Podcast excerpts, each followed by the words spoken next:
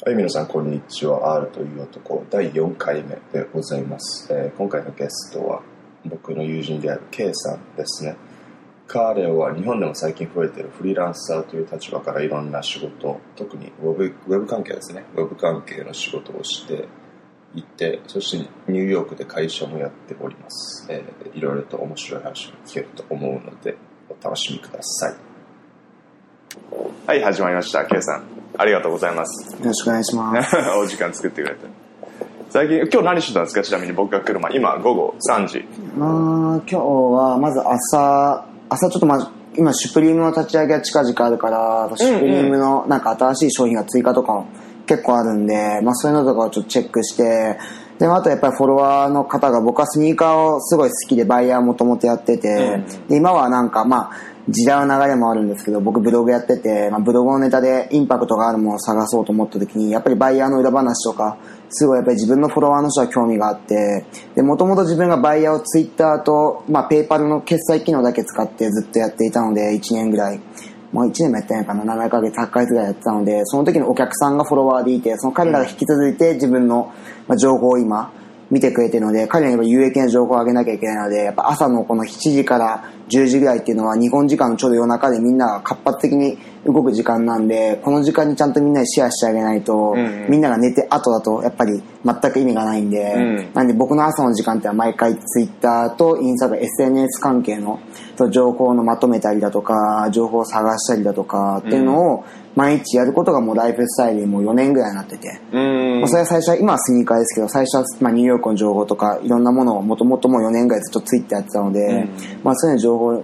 まあ、収集したり、まあ、出したりだとか、うん。朝活までやってます？朝活も一応5時に起きるやつをやってたんですけど、っすよ4年、4年5年やってたんですけど、最近ちょっとまあ家を引っ越したりだとか、新しく始めた事業が多すぎて、そのスニーカーにしかり、まあいろんなこと今タッチしてる実は裏で。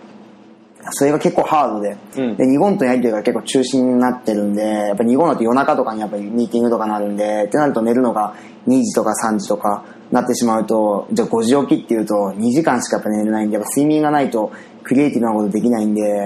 ってなるとやっぱりじゃあ5時間だけ寝て、で、とりあえず起きて、で、みんながまあ共有とか全部終わって、また12時か1時ぐらいにまた1時間2時間とか寝て、うん1日の中でトータル7時間か8時間うん。は寝ようっていうふうに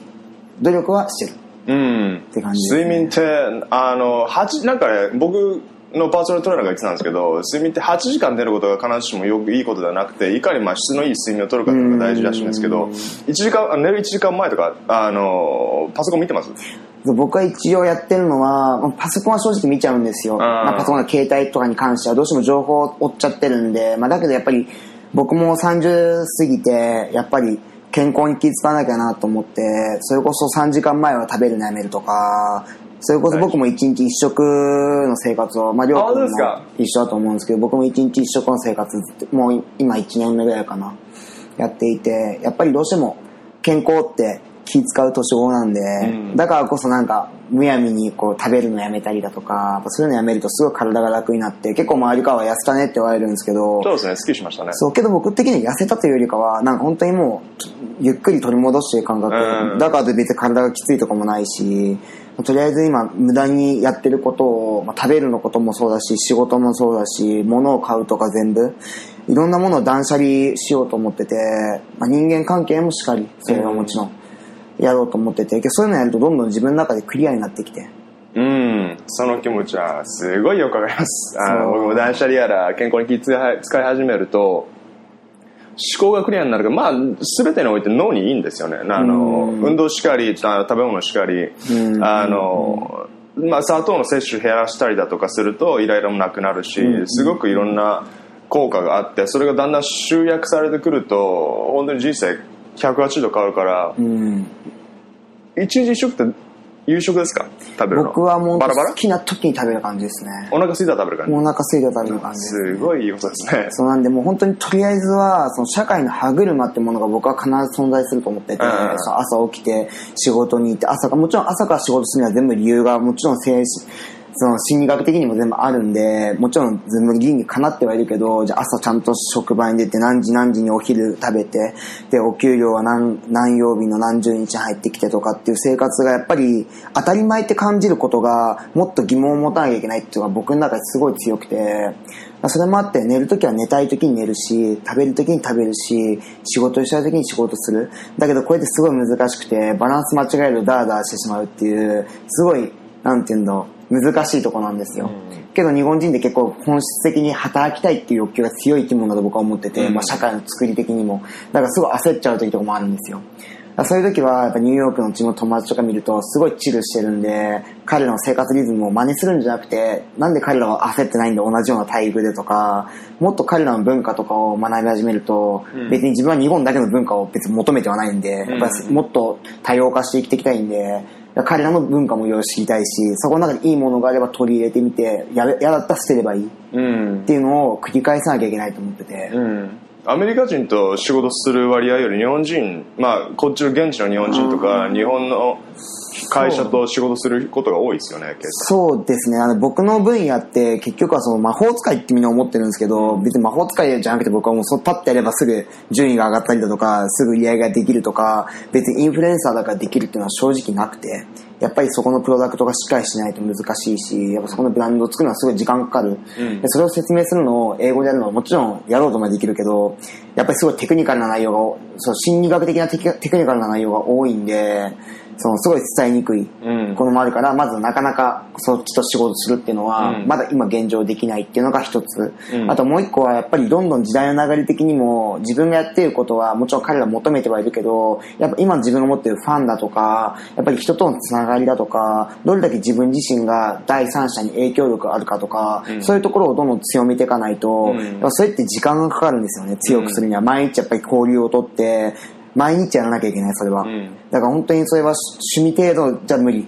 やっぱ本当に好きじゃないとできないこと。うんねだけどそれを続けると、メディアって結局コピペの世界なんで、うん記事に関しては、例えばニューヨーク観光のまとめサイトを作ったとしても、それは間違いなくオリジナルかもしれないけど、どっかの記事で似たような部分を one person、まあ、どっか書いてて、 one parts で書いてて、それをじゃあ俺が例えばグッてまとめれば、一個の記事にできちゃう。うんそれってもう経験とか実はあんまり関係ない世界。うんけどそれで Google は SEO 取れちゃううん世界でもある。これってもうフェイクなんですよ、やっぱり。うんって考えると、やっぱり、じゃあ、自分らパーソナルな人間がもっと影響力を持てば、正しいことをそこで発言すれば、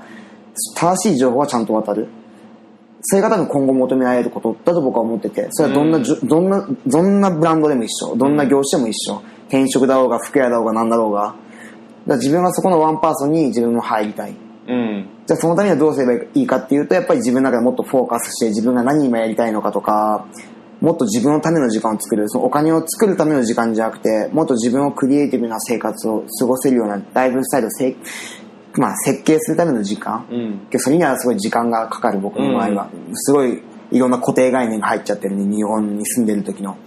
それを一個ずつ自分の中で承認して、ちゃんと自分固定概念を持っていることを、うん。で、それをじゃあ壊す作業をして、うん。で、壊してまたそれをいろんなものを混ぜて組み立てる作業をしなきゃいけない。これって新しいことだからすごいパワーがいることなんですよ。うんだけど、多くの人はこのパワー使いたくないから、うん日々の同じサイクルそうですね中で働いちゃるとねう。うんそう。その習慣を自分は壊して新しい習慣を入れるっていうのを、風を通すことをたくさんしないと、うんやっぱり今の時代は生きていけない。だからそれが多分仕事にもつながると思うんですよ。なんで、に日系以外のクライアントでも仕事来ても、やっぱ断ることも多いんですよ。中には、なんかそういうオーダーがそういう系、そういうブランディングしてほしい系で、だけど全部お任せしますみたいな。いや、それやっぱ無理ですよと。僕魔法使いじゃないんでっていう案件が結構多くて、まあそれは日系も含めなんですけど、まあそういうところはどんどん切ってって、逆にまあなんか一緒にブランディング作りたいとか、また自分自身のブランディングをするための時間を今は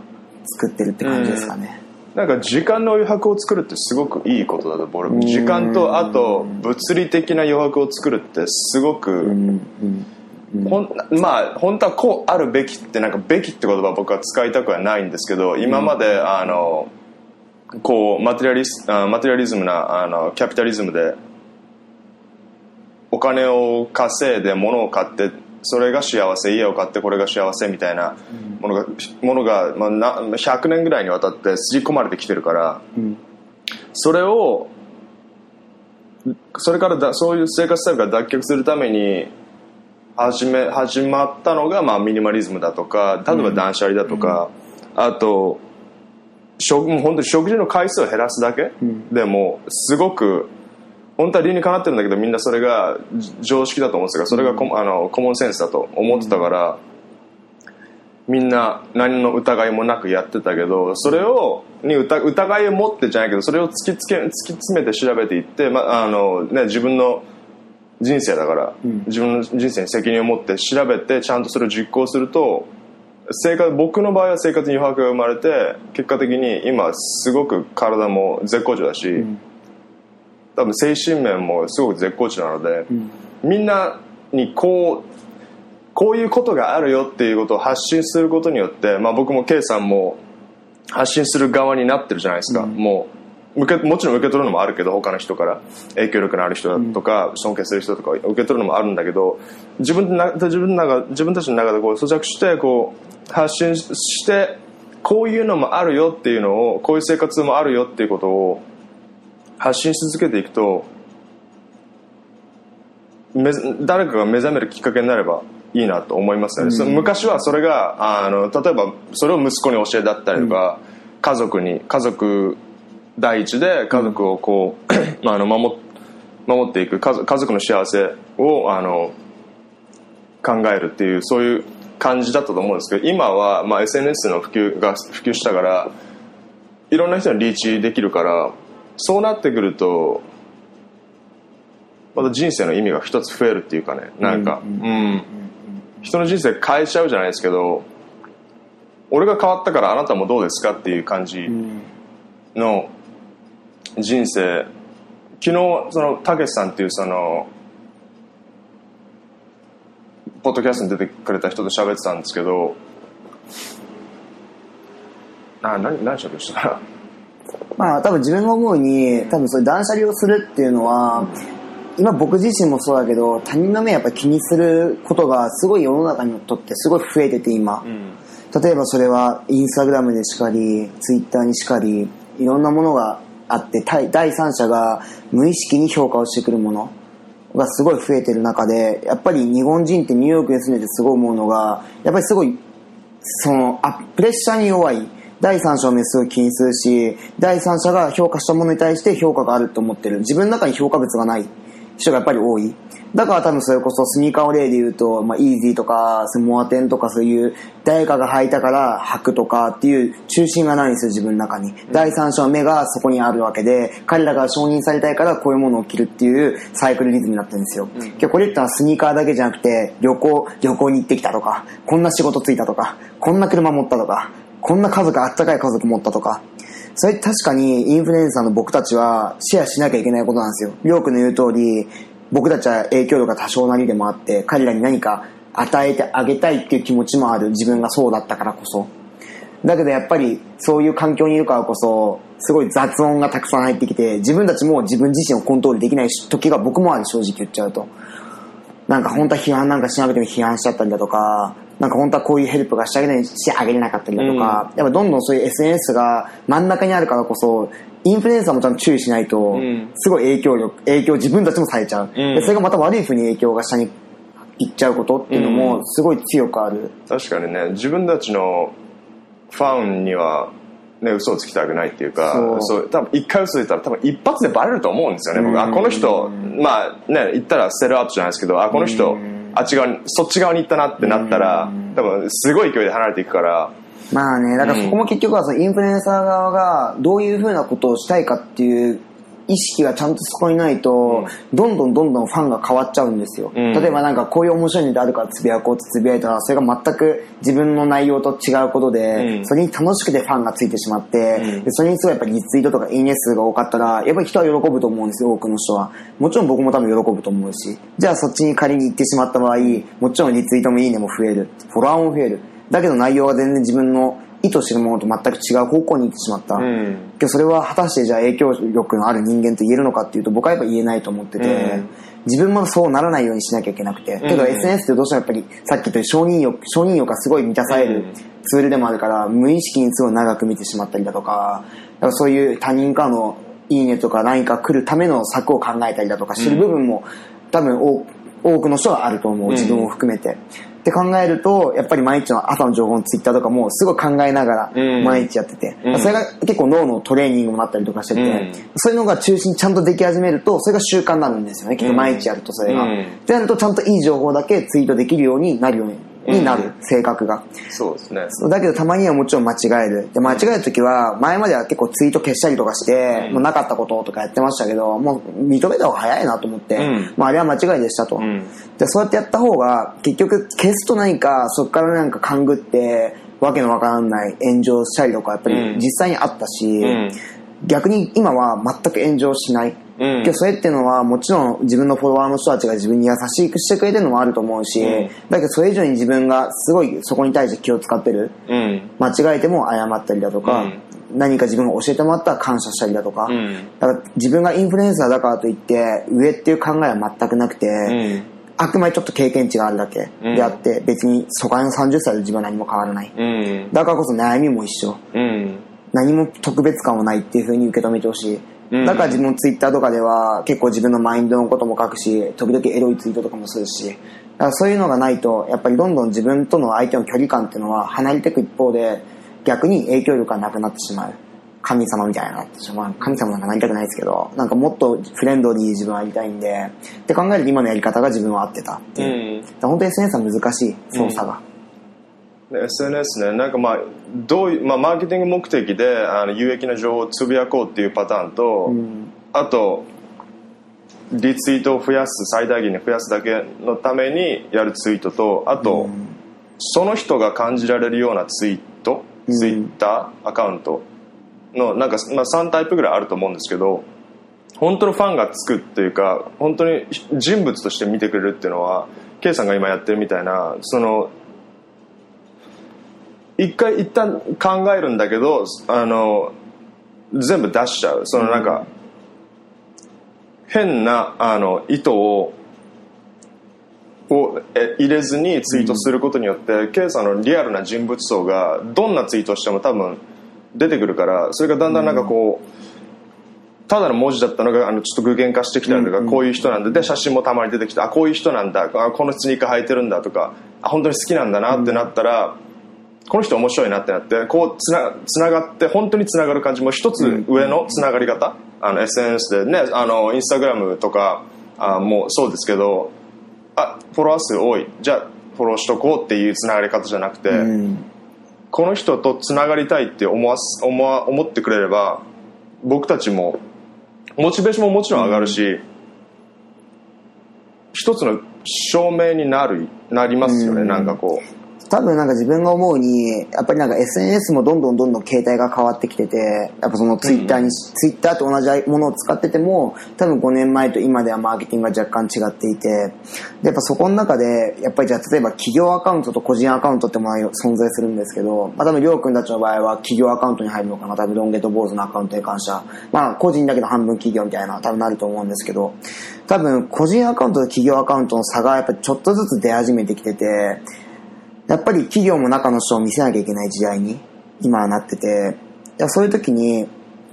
やっぱりなんか僕たちみたいなそういう影響力ある人間っていうのは、そのネクストステージにやっぱりどんどん行かなきゃいけない。やっぱ彼らと同じことをずっとやってても、なんだろう、全くフォロワーからすると距離感が近くはならないんですよね。例えば A っていうスニーカーのアカウントが毎日、例えばじゃあ新しい新作のスニーカーの情報をリークしてる。自分も同じように同じような情報をリークしてる。これって差がないんで、結局フォローされても、別にリツイートいいねされても、多分フォロワー側からすると、別に K さんのツイートだろうが、別に A の会社のツイートだろうが、あまり関係ない。A っていう商品が出る。これだけのためにリツイートしただけなんですよ。けどそれが多分一般人の中で一般化したはずなんですよね。 like とか。それはなんかビジネスライクもあれば、なんだろう、ちょっと知ってもらいたいと思って like する人もいるし、本当に agree で like する人もいるし。だから結構そこは多様化してると思うんですよ、今。なんで、僕の求めてるものっていうのは別に僕のツイートじゃない、僕がツイートしなくてもリツイートされるものではなくて、やっぱり自分の経験から出た内容だからこそ彼らがリツイートとか、いいねとかしてくれる数っていうのが本当僕はパワーだ、数字のパワーだ、そのその数字がパワーだと思ってて、うんなんで例えば自分が何かスニーカーシェアして200リツイートとかされても、それは別に僕の影響ではなくて、そのスニーカーがすごいだけであって、僕は全く関係ない。だけど多分自分が、なんでアメリカのヒップホップは、ヒップホップは例えば若い子はマイケル・ジョーのスニーカー買ったりとか、なんか、まあ、そういうのなんかいろいろ、いろいろあるじゃないですか。そういうなんかヒップホップ文化に憧れて、リスペクトをして同じ靴を買ったりだとか、同じ曲をなんかカバーしたりだとか、なんかみんなピーピースな部分、もちろん戦う時もあるけど、ピースな部分のが多い。彼らがこうなったら自分の努力すればこうなるみたいな。け日本の場合でそうじゃなくて、やっぱりどんどん叩く文化だから、全く違うじゃないですか。なんで、その、その自分のブラン、自分が持ってるブランド、例えばスニーカーでこういうスニーカー出るよって言って、そのリツイート数だけを、その本当の数って認識しちゃうと、そこは崩れやすくなる。結局は。だから自分の場合はずっとリアルな数字だけを置いたいんで、そこをすごい大事にしてる。うん。だから自分しかシェアできないものっていうのを、やっぱりそれって経験じゃなきゃわかんない。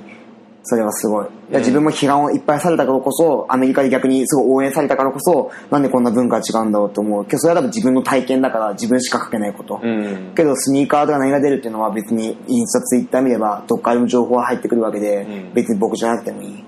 だそこら辺のバランスとかをちゃんと考えてインフルエンサーは動かないと、自分の価値だけでもダメだし、んだけだとパワー弱い。なかなか認知がされない他人に対しての。うん認知をさせるためにも、自分はそういうスニーカーっていうパパワーが強いものを使ってる。だけどそれに飲まれちゃうと自分がなくなっちゃうから、このアカウントは別にどっかの企業と同じってなっちゃう。うんそれを避けるためにも、自分はなんかバイヤーの裏話を書くのもそうだし、自分がこっちで経験したことを書くのもそうだし、そういうものを中心に書いてる。うん。バイヤー裏話、むっちゃ面白そうですよね。あれもう地獄ですから地ね。獄ですよ、もうあれ本当にね、あ、でも、日本って、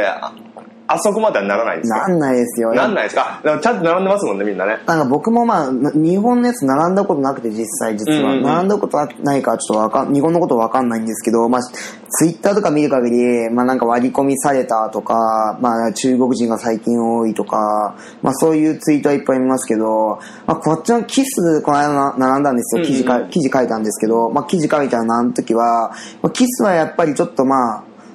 まあ、セキュリティもちゃんとしてるから、まあそこはすごいしっかり並並ばすようにしてる。で、例えばどういうふうにやってるかって言ったら、朝も、朝のまだ10夜か夜中の11時ぐらいにセキュリティが来て、顔の写真を撮って戦闘軍団の。で、名前撮って、で、実際にその次の日の朝に名前と顔一致できるかどうか。それ結局は第三者、家族とか含めて第三者にそのパスを上げてたり、訴えしてる人いっぱいいるんですよね。まあそれを防ぐために、そういうふうな制度を今、キスは作ってて。うん。まあ、だけどそれがワーク数かどうかははっきり僕もまだわからないのが正直な意見なんですけど、まあ、そこはまだ可愛いもんで、ナイキラボとかやっぱりポップアップ、有名なポップアップ、ドレイクとかのポップアップとかなると、それはもちろん殴り合いもあれば、まあ、早く荷物持って帰らないと危険な目にももちろんある可能性もあるしうん、やっぱり日本と違ってこの安全ってものがすごい近くにない。うん。そのちゃんと自分の中で警戒心持たないと難しいし、まあ、あとやっぱり英語。やっぱり英語が全くできないと、その向こうもすごいそのパニックの時は警備員もすごい苛立ってる。もう何でもいいからオンマード並べみたいな感じになってるから、英語が全くできない状態でいくと、なんか知らないけどキックアウトされて LINE から出されたりだとか、逆になんか全く自分の言ってること正しいのに伝わらなくて、すごいスキップ、いろんな人に前抜かされて、すごい結果論何何十時間も何台にしていくとかっていうのも、全然余裕である。で、あとすごい人気の商品とかだと、もう3日前からとか並ぶ輩もいるから、しかも3日前並んでも結局はその3日前、並んだ、朝並んだらもう夕方ぐらいにはリストバンド配られるんですよ。そのスタッフ側から、店の。並ばれても困るんで結局は。で結局彼ら分かってるから、リストバンドをもらうために3日前とか並ぶんで、だ結局それがなんかどんどんどんどん強くなって、クレイジーになってくるじゃないですか。じゃあ最初は3日前だったのが、それが SNS で拡散されて、4日前、5日前、1週間前みたいな。だから今回9月にオフホワイトとナイキのやつ出ますけど、まああれも多分ナイキラボで発売された時は、多分4日前、5日前からもう並んでる集団っていうのは、もう少なからずいるんじゃないかなっていうのが、僕の意見。ですかね。なんで結構ニューヨークの並びは、バイヤー業は、すごいみんななんか勘違いしてて、もちろん中には簡単に変えて煮込んで何何倍って売れるものももちろんあるけど、やっぱりそれだけでバイヤー食べれるんだったら、みんなバイヤーやってるわけであって、やっぱそれだけじゃ食べれないから、やっぱみんなおろしたりだとか、してちょっとまあ、販路を取って、ちゃんとバイヤーがちょっとマイナスにならないようにやってる人ってのが多いかなっていううん。まあだけどそんなバイヤーはいないですね。やっぱり僕も知ってるだけで10人いないんで、まあそう考えると少ないかなと思いますね。だから会社員の僕としてはあの並んでるまあティーネイジャーとか10代の若者とかいるじゃないですか。あの3日前ぐらいから、はいはいまあ、キャンプして、いまあれ時給に換算したら多分そんなに儲かってねえんじゃないかなみたいなこと思ってるんですけど。まあ、ケースバイケースですね。それこそなんか、例えば1日並ぶだけで、まあ、稼げるものも正直あって、例えば僕もこの間買えなかったですけど、あの、コカ・コーラと、うん。あの、キスコラボして、あの、出てましたけど、まあ、スニーカーとかが160が580っていうんで、うん。でもうその場でバイヤーが、転その場でみ道で転売してたんで、まあ、それだけでも400ドル出てるんで、まあ、それがじゃあ、あとパーカーがトレーナーがあって、なんちゃらなんちゃらがあってっていうと、大体まあ1000ドルぐらいの利益は出るとは僕は思ってて。うんまあそれで1日なんで1000ドルだったら、まあ若い子からすれば、うん。もちろんお金なんか持ってないに当たり前なんで、まあそれもあって今、キスも含め、スプリームも何もかもですけど、もう若いバイヤーが増えてるんですよ、若者のバイヤーが10代の。でキスも今回行った時はもうすごい10代多くて、もう多分半分ぐらい10代じゃなかったのかな、今回とか朝行った限りでは。僕夜、な夜しかなんでないか朝わかんないですけど、うん。夜の段階ではもう半分ぐらいティーネイジャーで、若いし、若くて、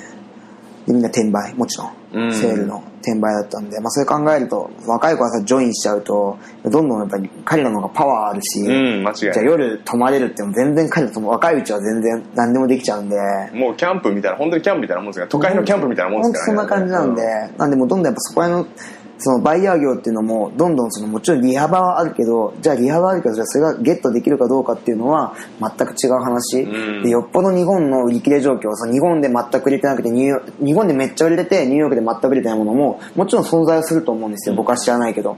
そういうのとかをすごいリサーチして、買って売ってるバイヤーも多分いるとは思う。だけど、それはすごい情報収集の力もいるし、絶えずそういう日本の情報ともタッチしなきゃいけないじゃないですか。うんうんすごいニューヨークの情報もタッチしなきゃ、海外の情報もタッチしなきゃいけないし、両方タッチしなきゃいけないんで、うんすごいハード、それは。だからあんまりやってる人はいないかなっていうのが、うん自分の見た感じの意見ですかね。あれはハードですよね。こんな暑い中、まあね。まあだけどやっぱり、緊張感ずっと持って。まあ、だけどやっぱり中はやっぱクリエイターがもともと多かったんですよ。1年前行った時は。うん。ラッパーだとか DJ だとかそういう人がなんかアート作ったりとかしてる人がやっぱバイヤー多く多くて僕の知り合いは、うん。でなんで彼らそれやるかっていうと結局僕もちょっと前にあのスタジアムグッズっていうすごい有名な転売転売のスニーカーショップが相互にあるんですけど、まあそこのスタッフがラッパーやってて、で、彼ともこの話喋った時に、結局やっぱ時間がないんですよ。なんで、ああいうところで働くと、ああいう、まあ、転売屋で働くと、もちろんいろんなアーティストも来るから、つながりもできるけど、けどそんなつながりよりもクリエイターに大事なのは、クリエイティブする時間だと僕は思ってて、うんやっぱり自分でクリエイティブする時間がないと、何をクリエイティブしていいか分かんないじゃないですか。でそれで結構コピーになっちゃうというか、うんうんそんなものが受け入れられる世界では僕はないと思ってて、クリエイティブの世界っていうのは。って考えると、やっぱり自分の時間が必要なんですよ。うんで、その時に彼らは、じゃあ時間給じゃなくて、そういう風に転売とかで一発で、例えばシュプリームなんて毎回、毎週出るわけじゃないですか。それでも例えば毎週、毎週例えば1回、1回につき利益が500ドルでも出れば、それ4回、週 4, 4回あるわけなんで、月で。うんってことはそれだけでも2000ドル稼げるわけだから、うんそれだけでも生活をすることはできるわけじゃないですか。うんって考えた時に、じゃあ彼らが実質働いたのは月曜日の朝2時間ぐらいのランニング。と、あとは店舗に並ぶ4時間ぐらいの時間、うんと、あとはオークションで売る時間、うんだけだからトータル多分い全部ゲッてまとめても1日以外だと思うんですよ。ってことは 1, 1ヶ月で 4, 4, 4日しか働かなく働かなくていい。ってことになれば彼らはその他の時間っていうのは自分のクリエイティブワークにする時間ができうんる。からバイヤーをやりたくないけどやってるっていうクリエイターも正直多い。うんけど今はそれがさっきの若者がジョインしちゃったから、ちょっとなんか中身が変わりつつある。もちろん昔からそういう人いるんで、別にゼロじゃなかったんですけど、僕の周りはそういう人が多かった。うん元締めとかいそうですけどねそのティーネイジャーをあーいや、統括してるいると思いますよ。やっぱりその、僕もパバイヤーやってる時に、その戦闘集団で2つに分かれるんですよ。もう本当になんかもう転売業だけをやってる転売ヤー。と、あとはまあちょっとクリエイティブなことやってる、ちょっとまあ、アーティスト系の人たちと分かれてて、もう本当に転売ヤーは、本当にもう本気なんで、どっからお前ら情報教えてんだろうっていう、もう情報も早いし、キャッチするのも、もうインスタに出てくる頃にはもう彼らその場にいるみたいな感じになってるんで、本当にそれだけ情報量が本当に彼らは持ってるんで、多分そこら辺の多分あるとは思うんですよ中国人とか使ってなんちゃう若い者使ってなんちゃうとか、まあ、まあ実際目の前でお金渡してじゃあこれ君スニーカー買うんだったらパーカー買わないよね。じゃあパーカーの分お金払うから買ってきてっていうのも全然聞く話だし、まあよくある話かなって感じです。ね、この転売ビジネスが加熱してるのってここ23年だと思うんですけど、うん2 3年ですね。まあ、ん。ききっかけはイージーだったり、うん。これになんかこの転売ブームに終焉が来るまあ売れるからまあみんなやるんでしょうけど、まあだけど僕もなんか周りのスニーカー好きとかと話して言ってるのがもうスニーカーゲーム終わったよねって話をしてて、うんそんな感じありますよねなんか。うんなんか多分僕もすごい今バイヤー業を全くやりたくないと思う一つが僕はスニーカーすごい好きで、まあ、だけどいろんな理由があって断捨離を始めてからは買わなくなったけど全然スニーカーは好きでもちろん綺麗に履くしクリーニングもするし大事に履く。もちろんだけどなんか今のバイヤー見てると本当お金のためにやってる人がすごい多くてなんていうのは本当になんだろう、まあ、よくツイッターでも見てま、みまあ、よく見るツイートなんですけど、まあ、本当に大事なとこにスニーカーが渡ってない。その本当に欲しい人に手元に渡ってない。まあだけど僕ももっと転売ヤーとしては、もちろんその転売する人の気持ちもわかる。だけど、その、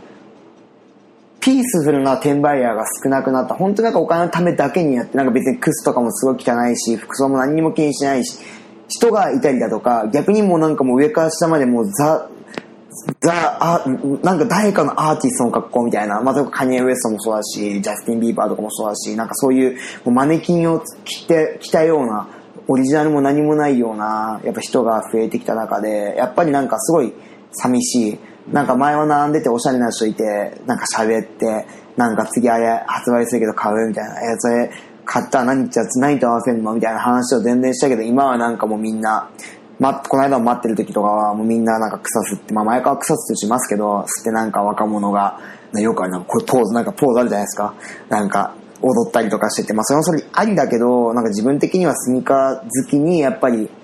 なんだろう、スニーカー好きから買いたい。転売価格で買うにしても。だけど今はそういう人たちがどんどん減ってるから、なんかスニーカーってものに対しても、ね、そうスニーカーを並ぶってことに対しても熱は減ってるし、あとやっぱり断捨離始めてから物がいらないことにすごい気づいて、やっぱりキスも含め、シュプも含め、やっぱりなんかまあ、必要欲しいなって思うことは、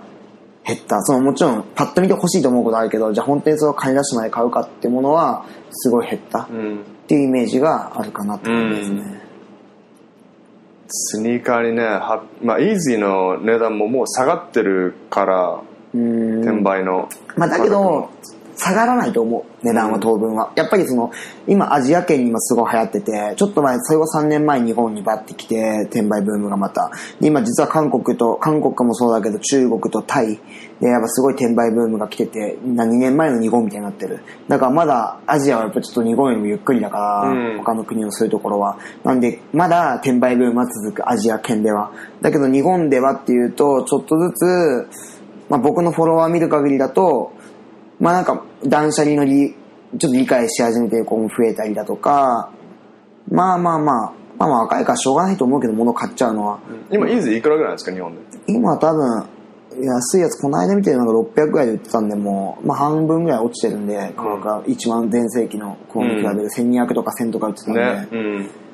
まあそれ350とか、それ350ってシリーズがあって、それとかは結構値段上がってたけど、今は結構落ちてるんで、うん、アメリカでもかなり下がってますもんね。今もう600ぐらいでしょ。まあ、下がってるけど、やっぱさっき言った通り、やっぱアジア圏の人たちは、やっぱりすごい大好き、今、そう、シュプリームとイージーとか大好き、本当に。うん。だからそこら辺の人たちがまとめて買っていくんで、まあ、まあ、まだ終わりはないけど、んだけどちょっとずつ終焉に向かいつつは、うん、まああるかなと思う感じかな。まあブームってのは終わるもんですからねまあだけど難しいのは結局インスタグラムとかツイッターとか承認欲が生み出すものが昔はなかったけど今あるじゃないですか。なった時に、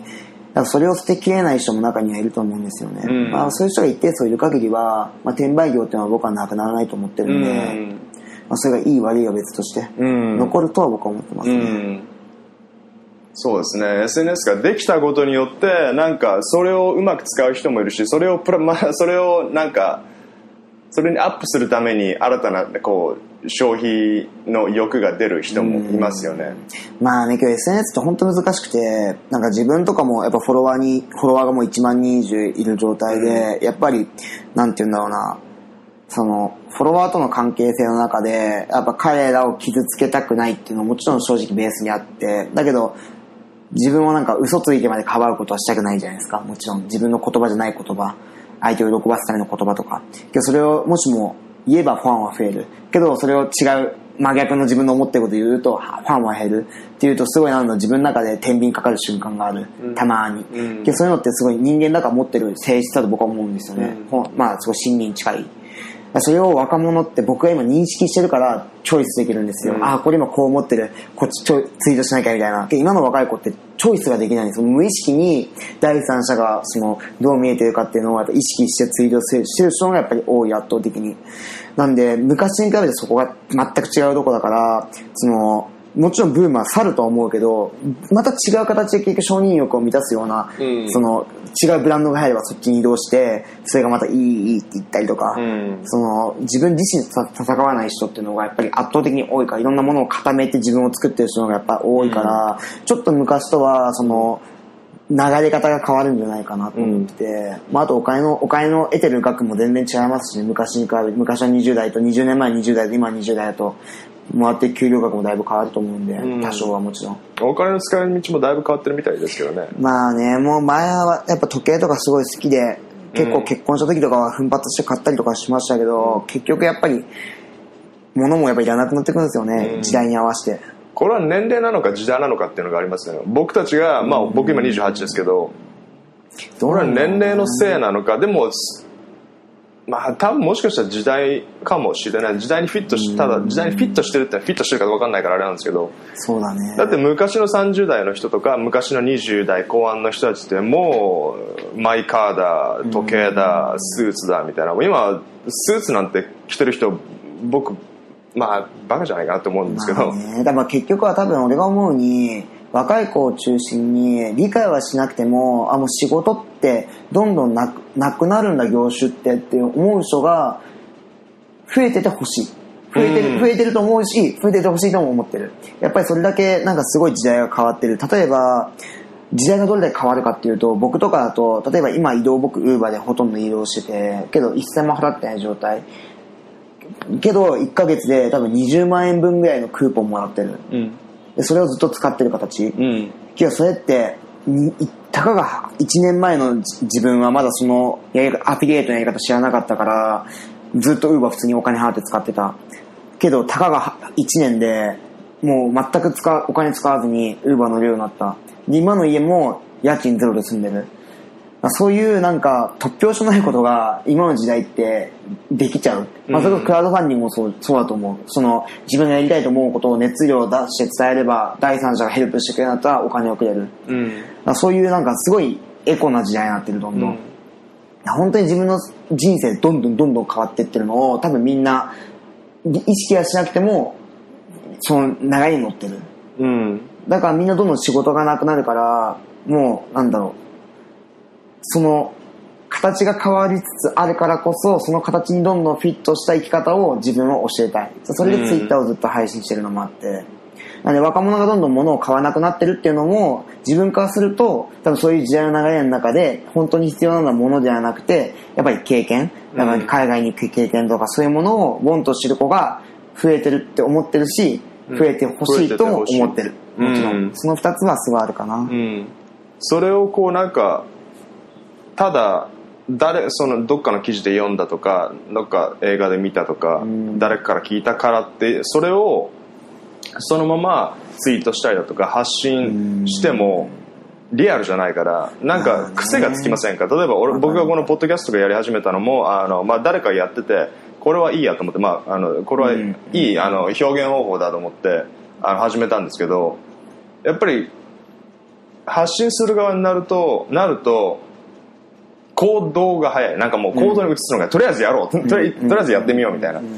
まあ、それも二つに分かれると思うけどね。まあ、りょうくんたち二人はたまたまなんかそういうパッションがあったから、パンパンパンパンできるけど、じゃあ自分の知り合いとかでもじゃあ、それこそノウハウ、ノウハウまで教えて、じゃあバイヤーやろうよって言って、10人ぐらい集めて、うんじゃあみんなスタートって言って、ほんと1ヶ月誰も続かなかった。うんもう全部教えてあげたのに続かなかった。もう攻略法を全部教えてあげた、本当に。だけど何にも理解できない。ってことは結局は、やっぱり俺らの持ってる、そういうクイッククイッククイックで早く早く早くってやるっていうのも、自分たちの才能である。あって、うん第三者はやっぱなかなかできないこと。いや、それをけど自分の中で当たり前ってどっかで無意識で思っちゃってると、フォロワーに対して、僕のスピードでやれっていう風に伝えちゃう、どんどん。うんそことかもた最近知った自分がそういう風にツイートしてることもだからそこら辺とかもやっぱ変えなきゃいけなかったりだとか本当 SNS って本当になんかもう考えてツイートしないと影響力ある人たちは、その変な風に本当に人がいちゃうから、うん。まあその辺がすごい難しい。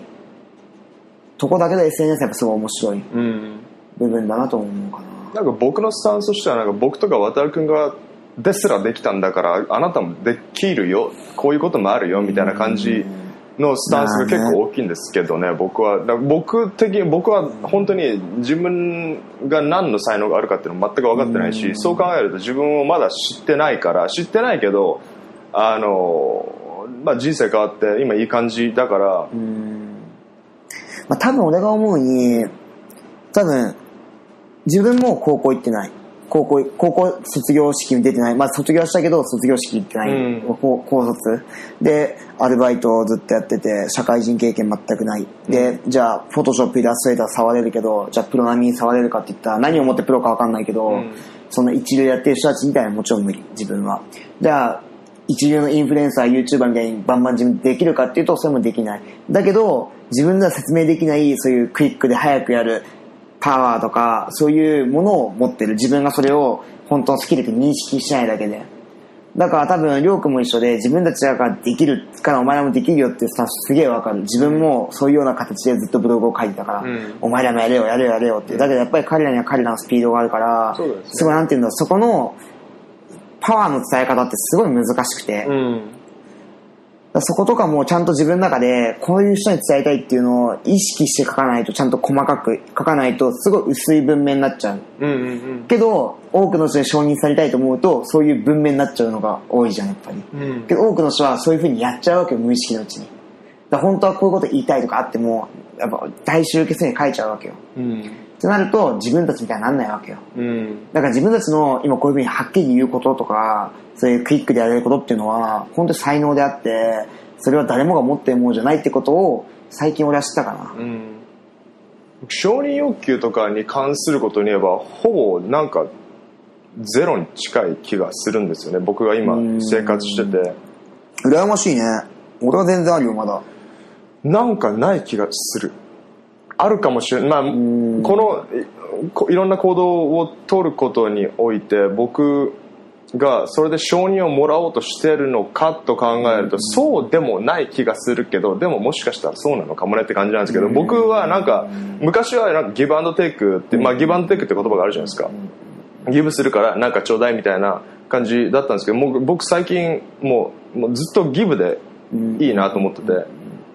まあね、そこら辺とかもなんだろう、本当に、まあその人は、その人はそういう考えだったらそれで俺はいいと思うけど、やっぱりなんて言うんだろう、俺もそうだけど、やっぱりツイッターで100%自分のことを言えてもないし、ブログでもだから100%のことは言えてもなくて、それを言えるって本当に幸せなことで、やっぱりどっかで他人の意識を自分はまだしてしまうとこはある、もちろん。だけどそれをしてしまうってことを自分の中で認識して、それをちゃんと自分の中で認めて、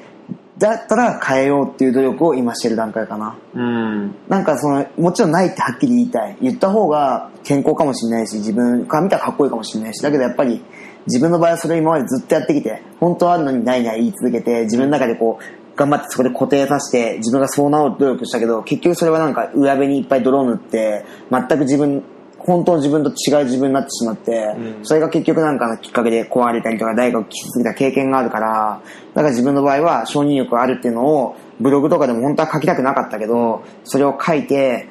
自分も、なんだろう、そういう人間になって、だからこそ自分もこういう風に生きていかなきゃいけないっていうのを自分で認識して、 agree させて前に進むためにも、わざとそういうブログを書いたりとか、ツイートをしたりっていうのはあるかな。うんだから、りょうくんみたいに全くないって言える人っていうのは、本当になんだ今の時代にレアだと思うし、ん自分はある人間からすると、すごい羨ましいって思う部分でもあるかな。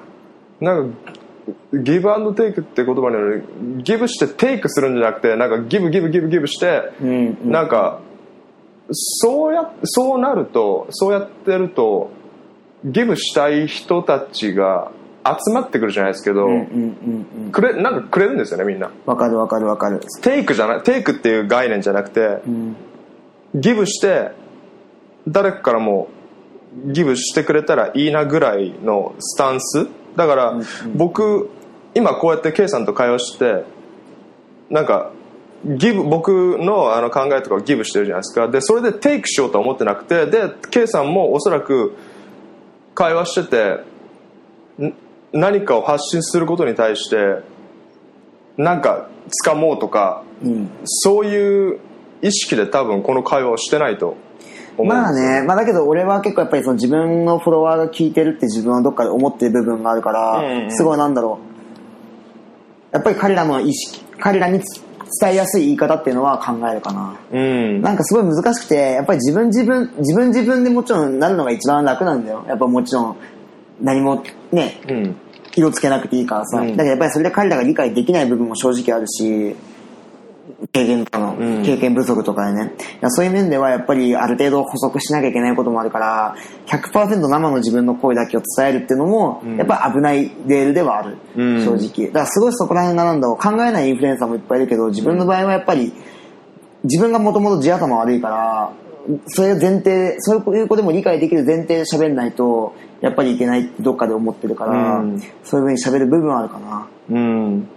なんかフォロワーが増えるとある種の責任感が生まれるじゃないですか。うん、まあね、まあだけどそれは責任感と自分の中で受け取るのか、なんだろうな。難しいとこなんだよね。なんかそれはなんか数字だからあんなあくまで、あの数字が大きいからといって影響力があるわけじゃないって僕も思ってるし、なんだろう、それをよくみたいにそうやってはっきり言えるようになるには、多分ある程度の時間がかかると思う、多くの人の場合は。うん。それ100%生の声でそういうふうに言い切れる状態になるにはね、うん。今俺も言える言うだけだったらだけどやっぱりどっかで自分は全然数字もまだ全然気にしてる部分ももちろんあるしあ減ったり減ったり傷つく時もあるし、まあ、それはまだまだ自分の弱いところ別に第三者に認められたかといって自分が変わるわけでもないと分かってるのに、うん。そういうのをちょっと意識してしまう自分がいるのも確かな話。うん。自分はだから今年の目標はそれをどんどんなくして本当の自分の声をちゃんと自分のフォロワーに伝えれる形で伝えるようなインフルエンサーになりたいなとは思ってる、うんもう僕としてはもう fuck responsibility みたいな感じですかね。ファック責任みたいな感じですかね、まあね。なんかねなんかがんなんかね責任が生まれるとがんじなんかすげえがんじがらめになるなと思って。まあね例えばまあ人生においてもそうだだし、しまあ、仕事においても、まあもちまあ、今会社員だから、まあ、責任感持ってやってますけどなんかすごく動きづらいなと思って。うーん。まあね多分責任感今日難しいんだけどに日本人特にそうだけどさ言葉でうまくさ自分の今の現状を言いたがるじゃんうんだからなんかその責任感のあるなんちゃらとかさ、けどなんかもちろん責任感ある行動って言えば大体は想像つくけどさ、それは人によって違うわけじゃん、もちろん。だから本当に自分の中で今大事なものっていうのが、やっぱりみんな見えてないんだよね。やっぱその責任感ある行動って言っても頭の中でもうその中心が分かってれば、うんそんな言葉に直さなくても勝手に行動するわけであって、けどそれはやっぱできないからみんなやっぱ言葉に落としたりとかもちろん中にはそれを認識して自分みたいに理解した上で行動する人もいるけど、やっぱ多くの人ってのはそう言いたいだけの人がやっぱ多いうんかなってのはすごい思ってて、だから自分はなんかりょうくんとかさ責任感ある行動とか言えるのがすごいなんか羨ましい部分があって、自分はなんかそういうのがなかなか言えない人で、うんなんか本当感覚できてる。なんかニューヨークに渡米したのも感覚で、こっちに初めて来たのは18の時で、その時もなんかたまたま日本で出会った留学生がニューヨーク出身で、で、彼が2週間後にニューヨーク行くって言って、自分全くお金なかったけど、まあ来、来、来週の頭にかな、頭に銀銀行にお金が媒体が十何万入って、まあクレジットカード1万あるからニューヨーク行こうみたいな。うんで、ニューヨーク行ってなんか本当もうノリ、全部がノリ、感覚だけで生きてる人間だから、それが若い時はいいけど、年取るとそう感覚だけで生きていけないじゃないですか。うんもちろんしかも会社やってるし。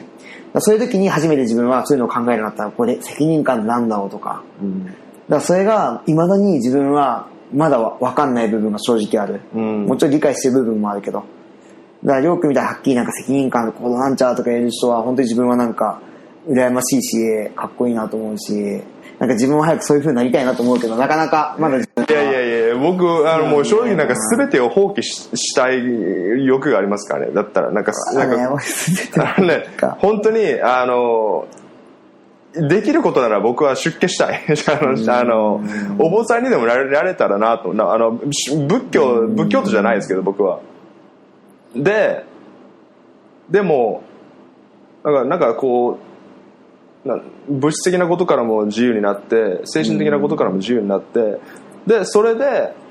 たどり着いた境地をみんなに、まあ、伝えれたらなと思ったりしますけどね。なんかまあ僕はそれに向かって多分生きてると思うから、うんうんうん。まあ、いずれは死ぬからその、まあ、死ぬ時にどう自分の、ね、人生を振り返ってうんうんどう思うかっていうことだと思うんですけどなんかまあ多分それが多分さ、それこそ自分もそうだけどさ、付き合う概念の考え方とかさ、うん。そういうのにつながると思うんだよね。だけど多分そういう考え方って、やっぱり人生においてある程度インパクトがないことがないと、なかなか多分気づけないことだと思ってて、んそういう考え方って。例えば、やっぱり多くの人ってストレスの中で生きてるじゃないですか。うんストレス発散するのは一番簡単なものを買うことなんですよ、やっぱり。一時的な快楽を得るのが一番楽なんですよ。うん一時的な快楽にドーパミンが出ますから、ね、相当ドーパミンが出るんで、もちろんそれは今でも僕も全然あるし。だけど、やっぱすごい思うのが、やっぱり自分の場合は、急に離婚して、すごい好きな人と、ね、まあたまになんかお前偽装結婚だって言われるけど、うんそんな偽装結婚の方が安いし、ストレスも全然低いよって正直言っちゃうぐらい、結婚はやっぱりすごい大変でもあり、すごい楽しい部分もあった、ん自分の中で。それだけやっぱり相手もすごい、僕は好きだったし、人生本当になんか一緒にいたいなと思ったから頑張ったし。まあだけどそれが結局ダメになってブレイクアップして、で、離婚するっていうのは決まった。まあ、父はないけど決まったその時は。で、それで急に家に帰れなくなって、家がなくなって、で、ニューヨークに戻ってくるチケットだけあるけど、もう日本でのお金、稼いだお金、日本円のお金もちょうど親に渡す瞬間だったから、まさかこんな風になると思ってなかったんで、もう本当にお金もなかったし、こっちの銀行でも会社の銀行にもあるけど、それはやっぱり使えないものも中にはあるし、本当に大変だった、きつかった。で、その時に、すごいやっぱり人を恨んだりとか、もうその奥さんも恨んだし、うん。やっぱなんか自分の人生なんだと本当思ったし、もうツイートもできないぐらい、うん。本当凹んだし、うん。まあだけどやっぱり、下ばっか向いてもしょうがないと思ってこっち戻ってきて、そっから本当にもう、歯食いしばって頑張って、なんとかこうお金をかけずに家探したりだとか、仕事を見つけてお金稼いで本当頑張ったし、だけどそうなった時にやっぱり物がいらないことにもたくさん気づいて、今日じゃあそれは何がきっかけ気づいた、気づいたかっていうともちろん奥さんそれが原因なんだけど、そっから結局自分でいろいろ考えた後の結果であって、その家庭の道は未だに分からなくて自分も。うんなんか考えて行動し続けたらいつの間にかそこのゴールが物もいらないし、断捨離した方がもっと人生楽になるよっていう答えだったってだけ。うんそれに行き着くと、次の行き着いた先が、別にお金って必要ないよねっていうところに自分は行き着いちゃって、それ僕も例えばなんか1ヶ月で使うお金がみんな大きいんですよ。例えばローンを組んだりだとか、それこそ子供がいたりだとか、デーティングで女の子何人とも遊んだりだとか、毎月服を何何万円分買って、靴も何万円分買って、もうどう考えても最初の固定費が、どう考えても15万以上いっちゃうんですよ。ってなった時に、ってことは15万円以上稼がないとその子の人生アウトなんですよ。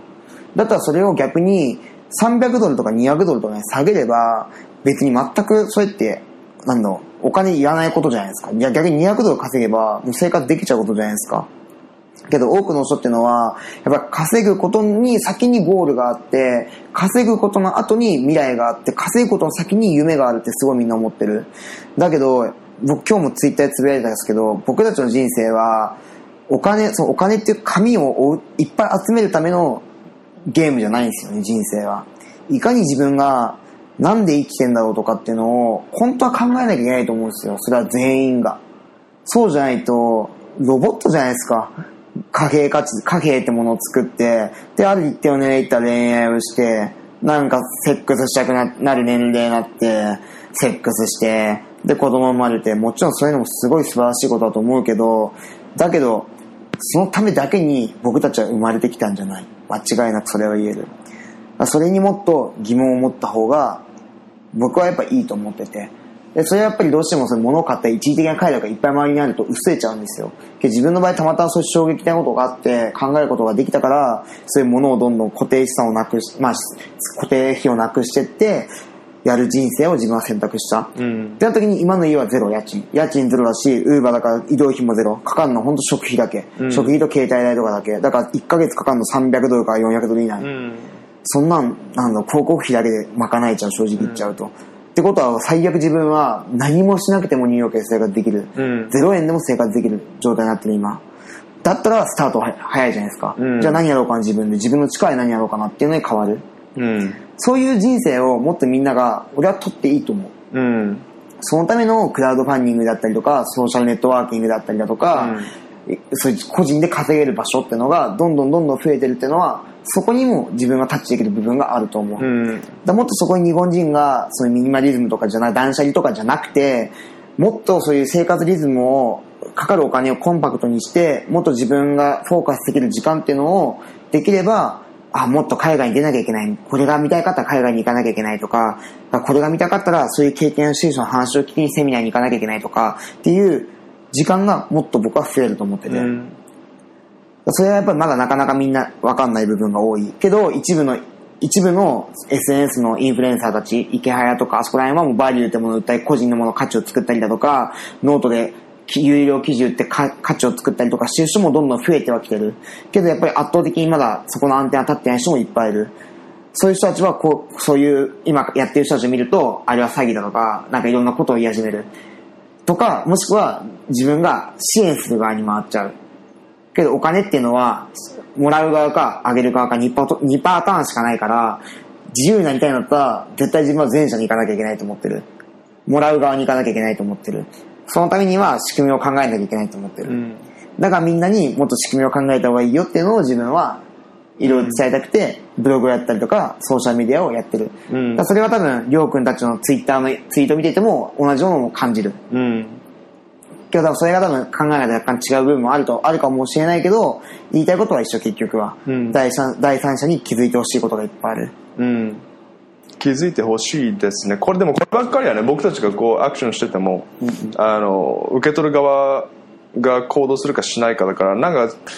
押し付けになったら嫌ですよねなんかこう行動しろ行動しろ行動しろまあそれがまあそれが本当のめあの僕たちのなんか、まあね僕僕に関してはそれが僕のメッセージだからまあだけど多分俺が思うに、昔って自分たち移住する前は、今自分たちがやってる、例えば自分の今コピーがいて、自分がその当時自分がその人を見たら、そんな生活できるわけないじゃんって俺も言っちゃうと思う。うん今自分がどれだけ簡単にこういう生活を作ったって言っても、難しいと思う、結構彼らにとっては。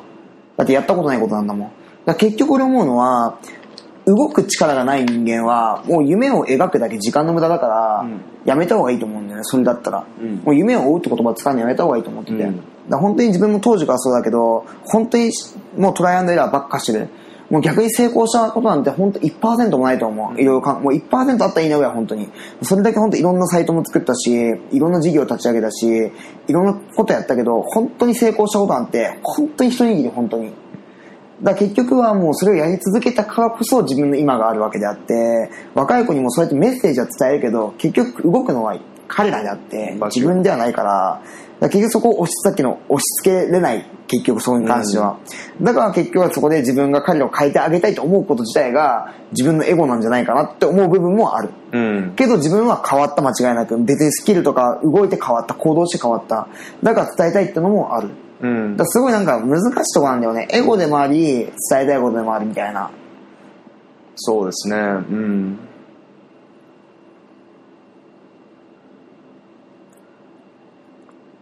だから本当にツイッターはなんだ。だそうやって考えると、いろいろごちゃごちゃ考えるとめんどくさいから、もう結局自分のやりたいことだけツイートしちゃいいじゃんっていうのが、最近の自分の答えでもあるみたいな。うんまあだからもちろん相手に伝えるように書くけど、自分がななるべく伝えたいと思うことは生の状態で書くようにするし、生の状態は生で渡すようにするし、ちゃんと。うん。生き方を見せるのが多分一番早いですよね。まあ、生き方、思想、行動を、なんかいい時代になったなと思って、なんかまあ、ね。日日記じゃないですけど、あの、日記つける、にうん昔から人って日記つけてたけど、それを公開できる時代になってるからそれ自分が振り返ろうと思えば振り返れるし、それをあの、まあ、本当に事前書いてるようなもんじゃないですか、うんうん今やってることことってこうやって音声録音したりあそうだね。の、K さんが情報発信したりってこれデータとして残るわけだから。まあね、まあ難しいところだからアーティストとかでさ、全くインスタグラムとか SNS とかネットやってないっていう人自分の周りでもいるけど、けどやっぱりなんかそういうふうに残すことってすごい大事なことでもあり、けどやっぱり進化し続けなきゃいけないっていうのもあるから、過去のものをなるべく、あの、引っ張らないっていう考え方もわかるし、多分そういう全く情報を取らない人っていうのは、多分そういう情報に振り回されずに自分のしたいことだけを追求してやれてる。で、それが社会に認められてる、すごいラッキーな人たちだと僕は思うけど、なかなかこう、そこに行くのって難しくて。うん、なんか僕が思うのは一般の人いわゆる一般の人でも僕はあのやろうと思えばある程度のレベルまで絶対に行くしあのまあね、だからまあそこら辺も多分さ、やっぱりいかに自分に本本音で喋るかどうかだと思うんだよね。例えばなんか自分も、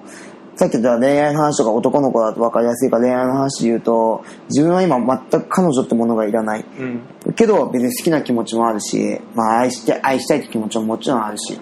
だけど、やっぱり自分は一クリエイターであって、そういう付き合うとか恋愛とか別に全部そうだけど、言葉ってものは言霊っていうぐらいだから力がもちろんあること。だけどそれらっていうのはやっぱ一般常識の常識内に使われたものが圧倒的に多くて、じゃあ自分が今回離婚したっていうの話をした時に、多くの人が離婚したっていうだけでもう彼らの中のイメージが勝手に働いちゃって、本当の自分じゃないわけよ、それって。じゃあそんな彼らに承認されたところで別に自分は本当の自分じゃないわけじゃん、結局は。っていうのを自分はすごく感じる。だから働き方も全部そう。働くのもそうだし全部そうであって、自分は、だったら例えばじゃあ好きな子がいて、その子と超好き。だけど、好きとか、まあ、好きは言えるかもしれない。付き合おうっていう自分は概念はないか言えないもちろん。だけど、その時間っていうのは誰よりも楽しくするし、誰、誰もが経験できないようなことを経験させるような努力もするし、その場はすごい俺は多分誰にも負けないぐらい楽しい時間にする自信がある。で、片や違う彼氏で付き合うって言葉のもと付き合って、けど別になんだろう、LINE とかもそんな別になん楽しい感じではなく、デートとか毎回同じコースでセックスするだけみたいな。どっちが楽しいのの話した時に、多くの人は僕は前者を取ると思うんですよ。けど、付き合うって概念があるから、前者おかしいよねっていう。だから不倫とかも別に不倫とかの場合は若干変わってきて、不倫はどうしても法律ってものの下にあるから若干変わるけど、けどそれこそ高須クリニックの院長さんとかもちょっと変わった恋愛結婚してるし、いろんな形があっていいと思うんう。それをどう評価するかっていうのは自分の判断であって第三者じゃなくて。自分はよくこっち来て今離婚した後は結構みんなにこうリレーションシップ全くそう付き合うっていう概念を自分はもう今、今は消してるっていうふうに言ってるのは、今の自分の考えではそういうものは全くいらない。うん。自分の素でその時幸せだったらいい。幸せにしてあげたい幸せにしてあげたいっていう考えを持つ。うん。何かを経験をきっかけに相手が変わったり自分が変わっても何も言わない、うん。もちろん人との出会いで人生変わるわけだから彼女がめちゃめちゃいい人であって人生超変わる可能性もあるし、うん。それはそれで自分は応援してあげたいし。逆もしっかりあるかもしれないし。それはなんか別に他人の人生ひ引っ張るのは彼らにそんなことできる権利はないわけだから、うん。そこはやっぱ出会いで人が変わるわけだからどんどん出会えばいいと思う、うん。だけどそこの中で自分は彼女が好きでちゃんとその時はちゃんと大事にしてあげたいと思うんだったら俺はそれは一個のいい恋愛の仕方だと俺は思う。ん。なんか彼氏彼女っていう肩書きがただ欲しいんじゃないかなと思ったりしますけどね。彼氏彼女いますっていう周りに対するアピールがうそうだね。アピールのための彼氏彼女な気がしますけどな僕からしたらなん絶対に絶対にいつか別れるのになんでくっつくのって感じですけどね僕は。まあだけど俺も結婚したからこそその第三者がそういうふうになったからこそ得れるものもたくさんあるのは体感で分かってる。言葉でなかなか言えないけど、だけどりょうくんの言ってることもすごい俺は分かる。だからなんだろうもちろんそういう前提のもとでそうそういう形のもとであるからこそ得れるものもたくさんある。だけど反面失うものもたくさんあるっていうのを多くの人は知ってほしい、うん。やっぱ結婚って素晴らしいことだと思う。本当子供ができても本当素晴らしいことだと思うそれは。自分も子供大好きだし子供欲しいし。だけど自分は結婚したからこそこういうふうに自分が自由にできなかったこともたくさんあった。今自由にできていることでけど逆に得れるものもたくさんあった、どっちがいいかっていうのは本当その人次第だけど自分の場合は自由に生きたい人間、うんだからこそなかなか結婚っていう枠が彼女との結婚っていう思想観には自分は当てはまらなかった。うん。けど幸せだったから当てはめようっていう努力はした。うん。だけど合わなかったから別れた。うんだけどお互いそれを話し合って、ちゃんとすごいピースに別れた。だから今でも連絡全然するし、話し合いもするし、彼女がなんか次新しいことやりたいってもすごい応援もするし、すごいいい関係。だから本当にいろんな関係があると思う。だ普通だったら離婚って言ったら最悪な離婚ばっかりじゃないですか。多くの人がもう別れて連絡取らないとか。けど自分たちみたいな形もあるわけなんですよ。んそれを第三者は批判するかもしれない。うんけど僕と彼女の中では、それは一つの形であって、お互いが認め合ったもの。うんそういうものを自分は大事にしていきたい。うん。だから付き合ってても、第三、その、その彼女が自分の価値観を認めた上で、あ、そういう恋愛でも自分はありだと思う。だったら一緒にいたいっていう人と自分は一緒にいる。うん。別にどんだけ性格が良くて可愛かろうが、自分の思想が分かんないやつは、自分がそこを壊、自分の一番大事な思想を壊してまで、その人と一緒にいる理由はない。うん。それはなんか自分が可愛いとか、それで横につきたいって、そういうあくまで、なんか、アクサイみたいな感じじゃん。うん。自分が本当に大事なのは、そうじゃなくて、思想であって、うん。自分のその考えを理解してくれて応援してくれる人と近くにいたい、うん男女かそこは変わらずうん。確かにね。5年後た、5年後ぐらい経ったら全く違ったこと考えてると思うんですけどね。まあ今今はもう本当に、まあこういう時期ってみんな多分あると思うんですけど、ね、あの、彼氏彼女になって、縛り付けて、だんだん彼氏彼女だから会うとか、うん彼氏彼女だから会うなんてそういう理由なんかそういう理由になった時点でもうそこにね恋愛関係っていうかまあねそれクリエイターみんな言うよね。愛がないから。ね結構なんかそれ自分でやってる人みんなそういう言うと思う。自分もすごいわかるその意見は。だから多分多分自分が思うに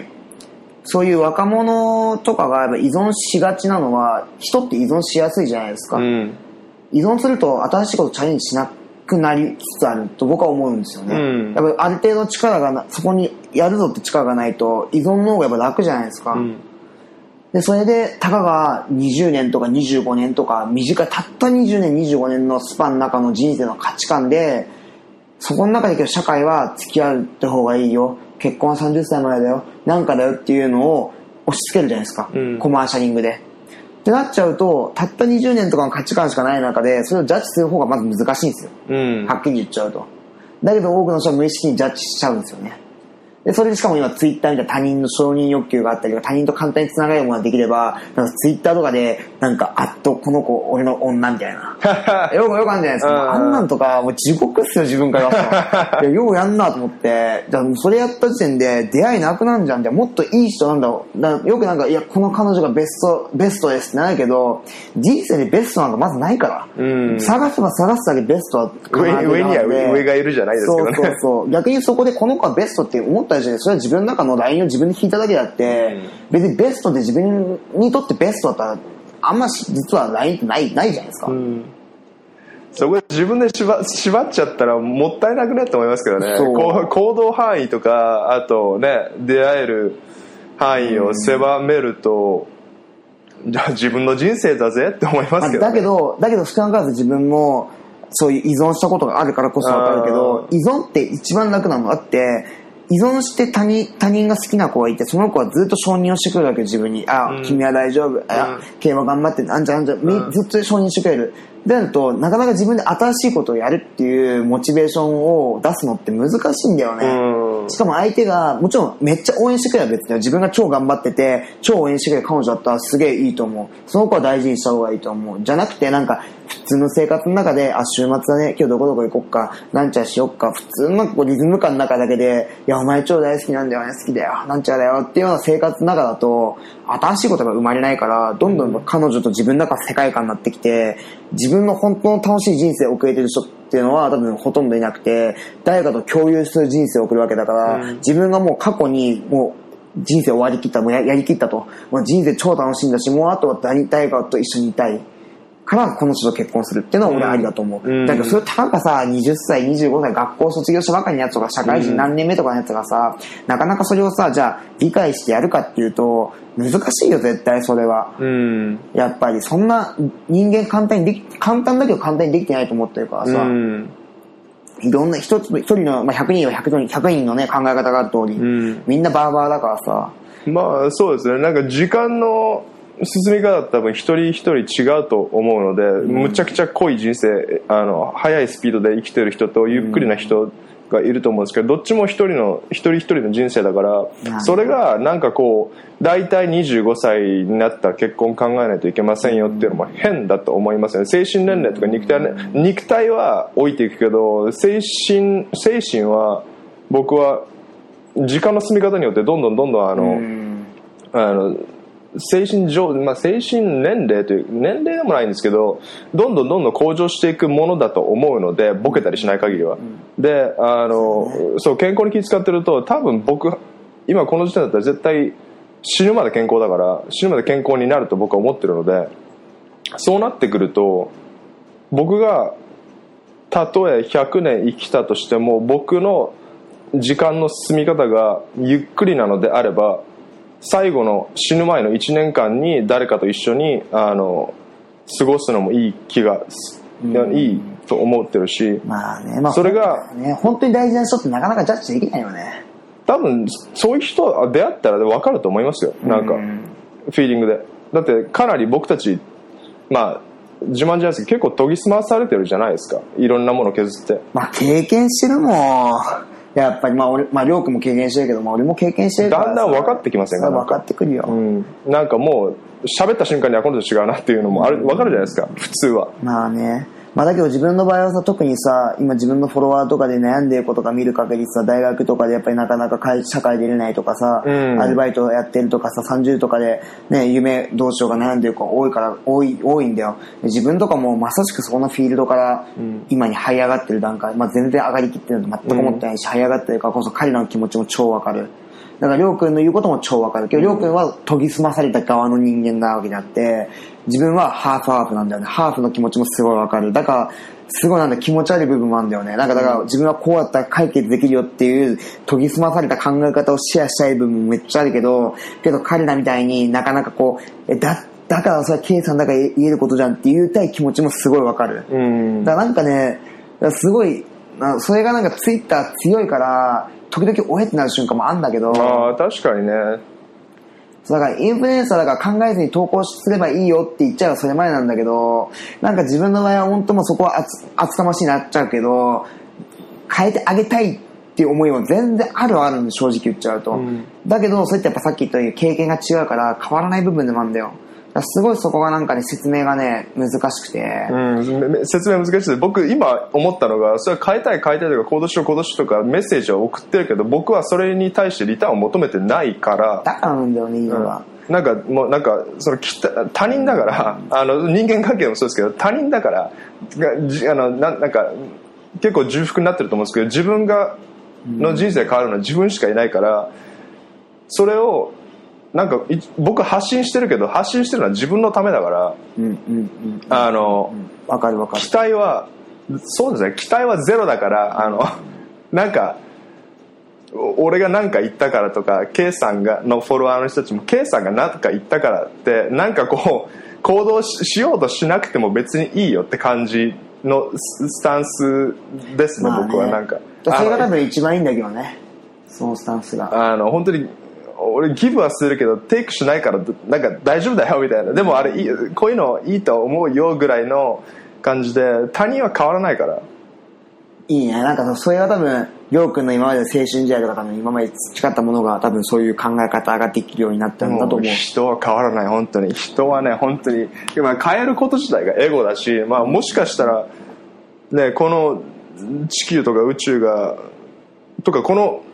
自分の体でさえなんかなんかこの時々自分ってものがなんかよく分かんなくなってきますけどね。なんか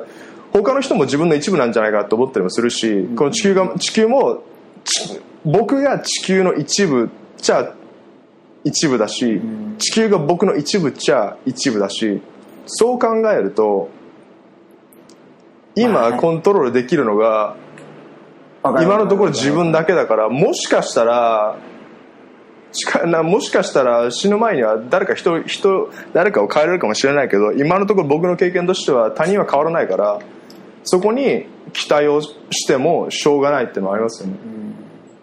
なんか難しいのがさ、自分もさ、りょうくんと考え方がすごい似てて、最初スタートはそういう感じなわけよ。別に他人のエゴ、他人の評価など全く関係なく自分の好きなことを書こうと。だけど自分の場合例えばさ、そういうふうにじゃあ高校行ってないとかさ、社会的にこういうことを一回経験があったとか、ニューヨークでこういうふうに頑張ってるとか、そういうのをやっぱ書き始めるとさ、自分の場合はなんか当時の自分に入っちゃうわけよ、気持ちが。入って、で、読んでる人も多分自分、当時の自分と同じような感じなんだろうな。彼らをなんか変えるきっかけみたいなのをどこで与えれるかなっていうのを無意識で考えちゃうんだよね。自分の場合は。自分がそれがなかったからこそ。うん多分自分もあの時何人かいた社長さんにそういう自分を変えてくれた社長さん。彼らも与えてくれていっぱい自分に。うんで、彼らも少なからず変えようって努力もしてくれた。んなんかこういうのあるけど一回チャレンジしないとか、こういう風にやってもっと良くなるんじゃないとかっていういっぱいアドバイスくれた。それで実際に変わったっていう経験もある。うんだからすごいなんていうの、100の否定で、いやもう自分は100%これしか、自分の思いしか喋れない。他人、シャットアウトっていうのも、ありだとは思うけど、自分はやっぱり他人からの影響力でたくさん変えてもらったのは実際あるから、自分もそうありたい。うんだりょうくんの言う通り、自分が中心じゃないか、自分が中心でまず満足しない限り他人を変えるなんてまずは無理なのもすごい分かってる。うん自分がまあそこまでのフィールドに達しないのかもしれない。だけど、自分はやっぱり時間少なからず、今は生きてる中で、明日生きてるかどうかわかんないけど、今は生きてる。生きてる間に自分の価値観はシェアしないか変わるきっかけないばいいなと思ってやってる。うんそれをエゴって言われたら、それまでだと思う自分は。うんだけど、自分も半分エゴの部分はあると思う正直。だけど、半分は本当にもう20歳ってすごい大事な時期だと思う。20歳、30歳って。自分はもう20歳終わっちゃった。うんだけど本当にお金もなかったし、20代は。けど、すっげえ遊んだ、本当に。うんもう夜行バスでいろんなとこ行ったし、うんもう安い、安い飛行機でもう中国行ったし、もうタイ行ったし、もう、もういろんなとこでいろんな経験させてもらって、本当に金ない、金もなかったし、服も満足に買えなかったけど、超遊んだ。うんだけどそれがすっげえいい経験だった。それは今だから言えることなんだよね。やっぱり当時は言えなかった。だからみんなにも、もっと遊べって言いたいんだよね、当時の自分みたいに。いっぱい経験できていいから、みたいな。うんだからなかなか言えないんだよね、やっぱ自分じゃないから、それは彼らが。すごい複雑な20代、30代すごい大事だからこそ自分は配信したいって気持ち、配信して彼らにちょっとでも、うん1ミリでも何かきっかけになるようなことを言ってあげたいと思う自分もいるんだよね。だけどそれがエゴって言われる可能性もある。だからすごい、うんまあ人間なんてエゴの塊ですからでもねあのだからエゴでか終わらせたらもったいないと思うんだよ、その、でも思ってることって。言いたいのがエゴだけどすげえポジティブなエゴだよっつって。そういうそうそう。これがネガティブなエゴでなんかツイッターに湧いてるようななんか悪口とか批判ばっかりしてくるようなやつらじゃそれは絶対ないから。ないないないない。だからまあそれもあって、最近とかはもう自分の言いたいことをなるべく生で言おうと思って、ツイッターでも生で言ってるし、まあやっぱあとはコミュニケーション取りたいなと思ってコミュニケーションを取るようには努力してるし、うん。まあなんだろうな、結局は自分はあくまで一普通の一般人であって、うん。別にインフルエンザでも何でもなくて、別にしかも大学も出てなくて、うん学校でも本当に赤点と赤点を取らないようにするために30点以上取ることに必死で昔はずっと、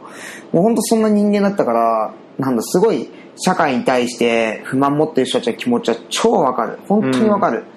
もう右回りは車買って家買って結婚して自分ははで自分は金もなくてなんだ彼女はいるけど自分も2 5 6 7なってみたいなすげえ気持ちわかる、うん。けど社会どうしようかわかんないみたいなそういう人たちにちょっとでも海外に出て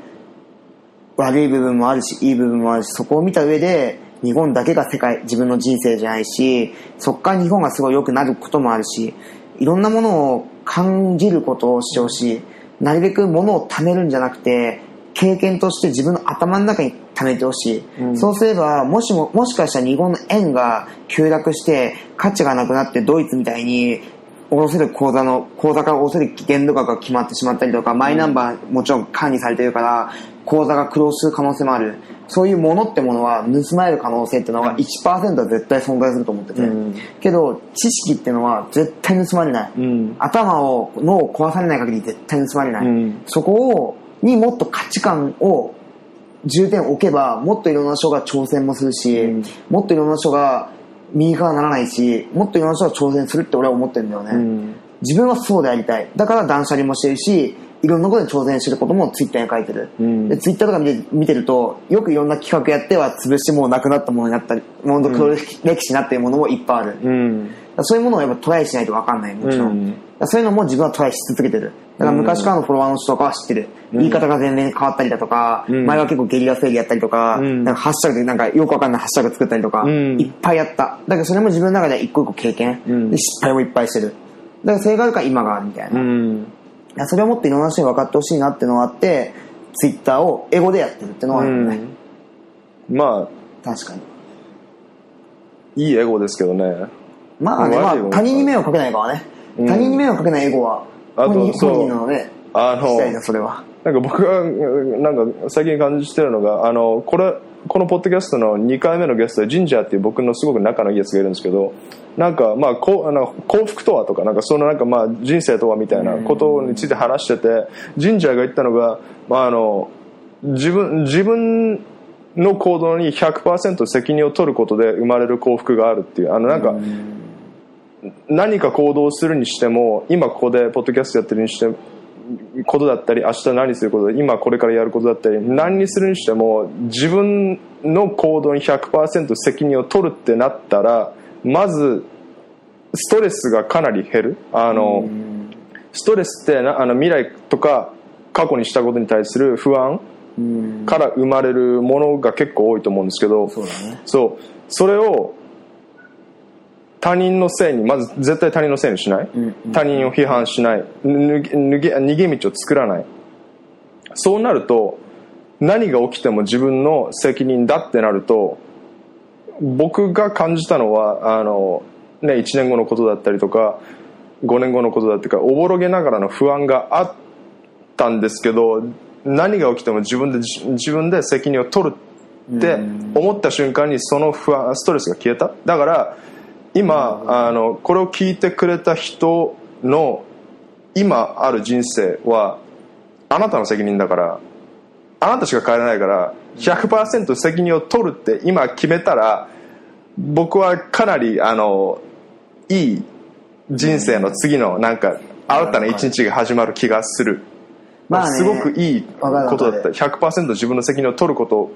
が大人じゃないけどそれはそれが人間だと思うっていうことを神社が言っててうんいいこと言うなこいつと思ってなるほどね。なんか自分の場合は、責任を取るっていうと、すごい重く聞こえちゃう。もちろん責任を取るんだよ、自分の人生なんで。本当言う通りで、他人がハンドリングできないわけよ、自分の人生は。自分が決めたことが今の人生の形になってるわけで、今アルバイトしてる人は自分で選んだ。間違いない話、それは。でそれはやっぱりじゃあ責任を取ってないお前が悪いんだっていうと、やっぱすごい彼らにとっては多分すごい強く聞こえちゃうんだよ、やっぱどうしても。俺も言われたら思うもん、強い、あお前お前だから言えんだよ、強く聞こえるよって言わないけど、俺はそうじゃなくて、なんだろう、別にお金の紙幣価値とか、そういうのがもう、もしも本当に何もない場合、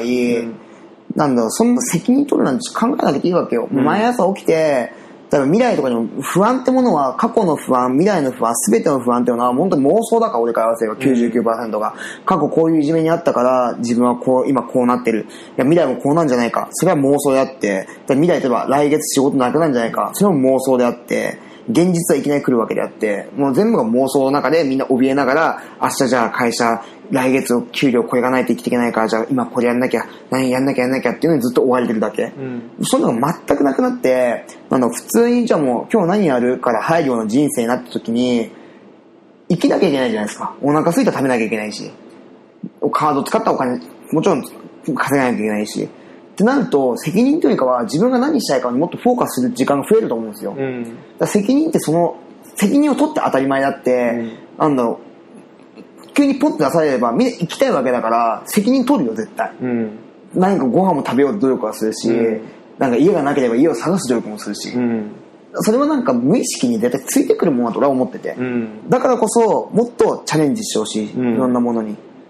そうじゃない？そしたらなんかさ、そこにもしもさそお金の貨幣価値とかさ今の社会とかでもしもじゃあ今 NHK で働いたりとか有有名なところで働いてもなくなる可能性があるわけだからじゃあもしもそれなくなった時どうするの？って時に、いやそれでも把握い縛って社長に土下座していきますっていうようなことだったらもちろん続ければいいと思うけど、多くの人はもういや転職探しますとか、新しいことやりますってみんな言うわけじゃん。だったら別に今やればいいじゃんって話だし、うん。別に今だろうが来年だろうが未来なんて何も分かんないので急に倒産した時に若いうちにスタートした方が絶対いいわけだからさ、うん。で今やればいいじゃんと思うし。でそれでもしもねお金がいっぱいかか固定費がかかるっていうんだったら固定費、まあじゃあまずは固定費減らせよって話だし、うん。でそれでじゃあ固定費減らすの難しいっていうんだったらじゃあサブでなんかねアフィリエイトやるのにバイヤーやる何か転売業なんかやって、そこの部分をさ補填するのに何かやって自分の時間をまず作ることやんなきゃっていう、うん。未来に不安を覚えてるのは勝手だけど何も解決しないじゃん未来への不安ってものに関しては、すげえそれは自分も感じる自分もそうだし自分も感じない。うん。それはすごい。うん、なんか最近流行ってるあのどれだけ今現在に集中するかっていうなんか考え方、まあ、ちょっと仏教の力がマインドフルネスっていうなんか言葉あるんですねかあるね。で僕が好きな言葉であの過去はもう過ぎ去った未来はまだやってこない。だからあのなぜかそれはあのなぜかサイの角っていうあのうん。表現をしてるんですけどサイの角のようにただまっすぐ進めみたいな。今まあ今は集中しろってことなんですけどだからコントロールできるのコントロールできるのは今しかないから今、まあ、すごい当たり前のことなんですけど、これがなんかね。いろんなものに集約されてるなっていう感じだなと思ってうん。多分、まあ、俺が思うんだけどやっぱりなんか多くの人が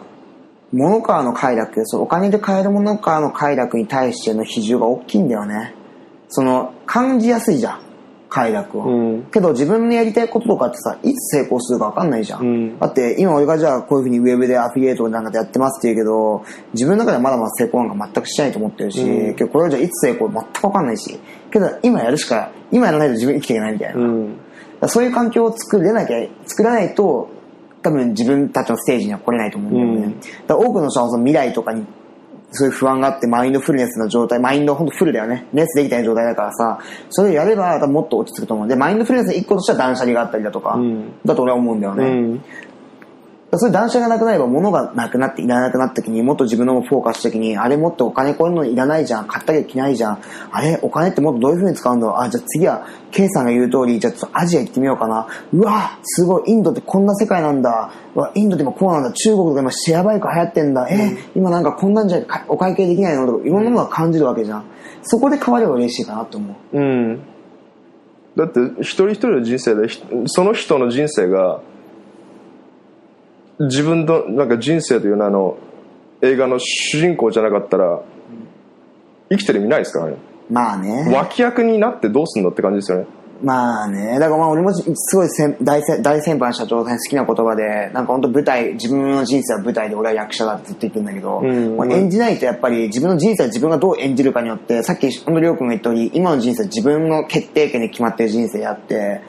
それをどうイメージするか自分自身にしかできないことであるから、それを強く持てば持つだけ成功する可能性は絶対上がるんだよね。絶対上がるじゃん、それは。成功って何だと思います？成功の定義。僕あの渡る君と話したんですけど。成功か。成功は俺にとっては自由なことかな。で自由っていうのはお金と時間が必要自分にとって必要なお金と時間が自分が持ってることが自由だと思う、うん。だから人によっては例えばじゃあ1000万円消費するから1ヶ月でじゃあ2000万円稼がないと自由じゃないって人もいるし中には中に俺みたいに全然月じゃあ5万円稼げば全然5万円払ってあと自分の時間ができるから時間があってお金も苦労しずに自分のことをフォーカスできる。俺これが成功だと思う、うん。別にお金が稼げたりとか時間が超あったりとか物をすげえいいもの持ってるっていうのは俺は成功じゃなくてそれはあくまで第三者のジャッジ的なものであって、うん。あんま関係ないこと。いかに自分の時間を自分の人生をフォーカスできる時間を自分が満足するだけ持ってるかっていうのが成功だと思う、うんなんか成功って言葉ってなんかまあ人に、まあ、定義が人によって変わるじゃないですか。なんかこの成功って言葉があるからなんかみんな結婚と一緒よ、その言葉の、うん。言葉の強みって結局は。うんなん。か、日本特にそうだけどさ、お金がないと不幸せっていうのがすごい強い、日本は特に。うん。お前、お前貯金ないの？え大丈夫なの？みんな、みんなマイナスのこと言う。うん別に今日金なくても、今すぐ1000万必要なわけじゃないんだから、金いらねえじゃんと。うんじゃあそれ例えばそいつがじゃあ俺貯金1億あるんだよねって。いや、それ1億って別に手元にあるわけで銀行に預けてあるわけでしょ、って。その数字が立てに銀行口座自分のアプリ見たときに、口座番ゼロが123456789ってあるだけであって、別にそれはなんだじゃあそれ別に液晶にじゃあ1億の価値もあるのないわけじゃん。銀行に貨幣ってものが1億の価値があるわけで、別に今は手元に1億の価値もないわけじゃん。うんなんかそんなん価値あんのって思っちゃう。うんいや、1億あったらなんかできんだよ。今すぐ1億も使うって話なわけよ。うん今日別に1万あれば生活的になったら別に1万円でいいじゃんとか。うん別に今日コンビニで弁当食うよ5000円だ、1000円だけでもいいじゃんって俺は思うんだよね。うんそこって本当に金の価値観だけど、多くの人が、いや、お前貧乏だな、お前そんなん食ってんの、お前か幸せじゃないな、みんな言う。だから、多分金がないイコール不幸せ、仕事がないイコール不幸せ。別にさ、仕事もなくても金がなくても生活できる環境があればさ、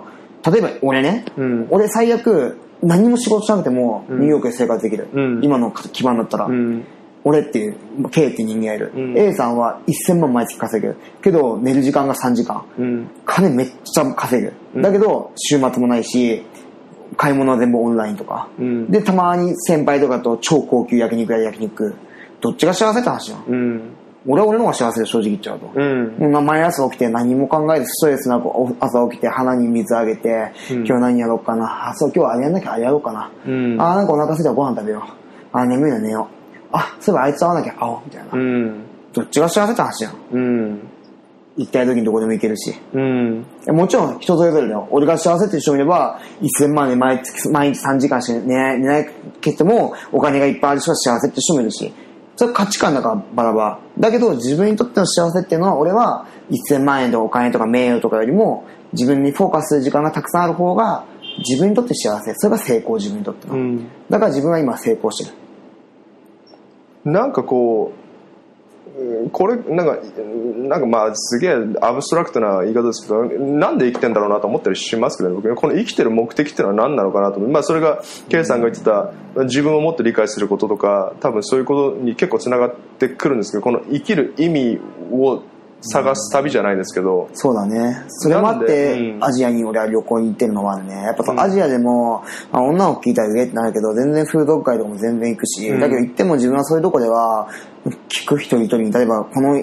業界がどういう風に成り立ってるのかとか、なんだどういうとこに住んでるのかとか、1ヶ月で決め、いくら稼いでるのかとか、逆にどういう夢があるのかとか、周りにどういう知り合いがいるのかとか、そういうのを聞き始めると、本当に面白い。うんもうニューヨークとか東京とかは、ある程度成熟してきてるから、もうそういう闇、闇、闇って言い方したらおかしいけど、その、よく言うアングラ的な部分っていうのがどんどん薄くなってる。うんもちろんあることはあると思う。だけど、やっぱりアジアで発展しないところがよっぽど強い、もちろん。うんだからそういうとこに行って闇を見る自分は。でうんニューヨークとか東京とか日本とかに行って光を見る、もちろん。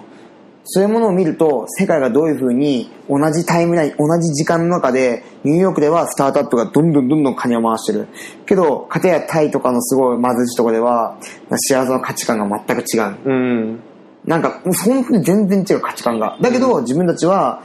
この価値観の中で生きてる。うんそれは間違いない話じゃん。うん地球っていう同じさ。そこにもっと俺は疑問を持ちたかった。うんもちろん日本だけに住んだら日本だけの価値観でいいんだよ。うんだけど自分は別に日本なんて別に日本に愛着もなければ別にニューヨークに愛着もなくて、何、どこに、どこの国にも愛着がない。唯一あるのは自分ってものに対しての愛着だけ。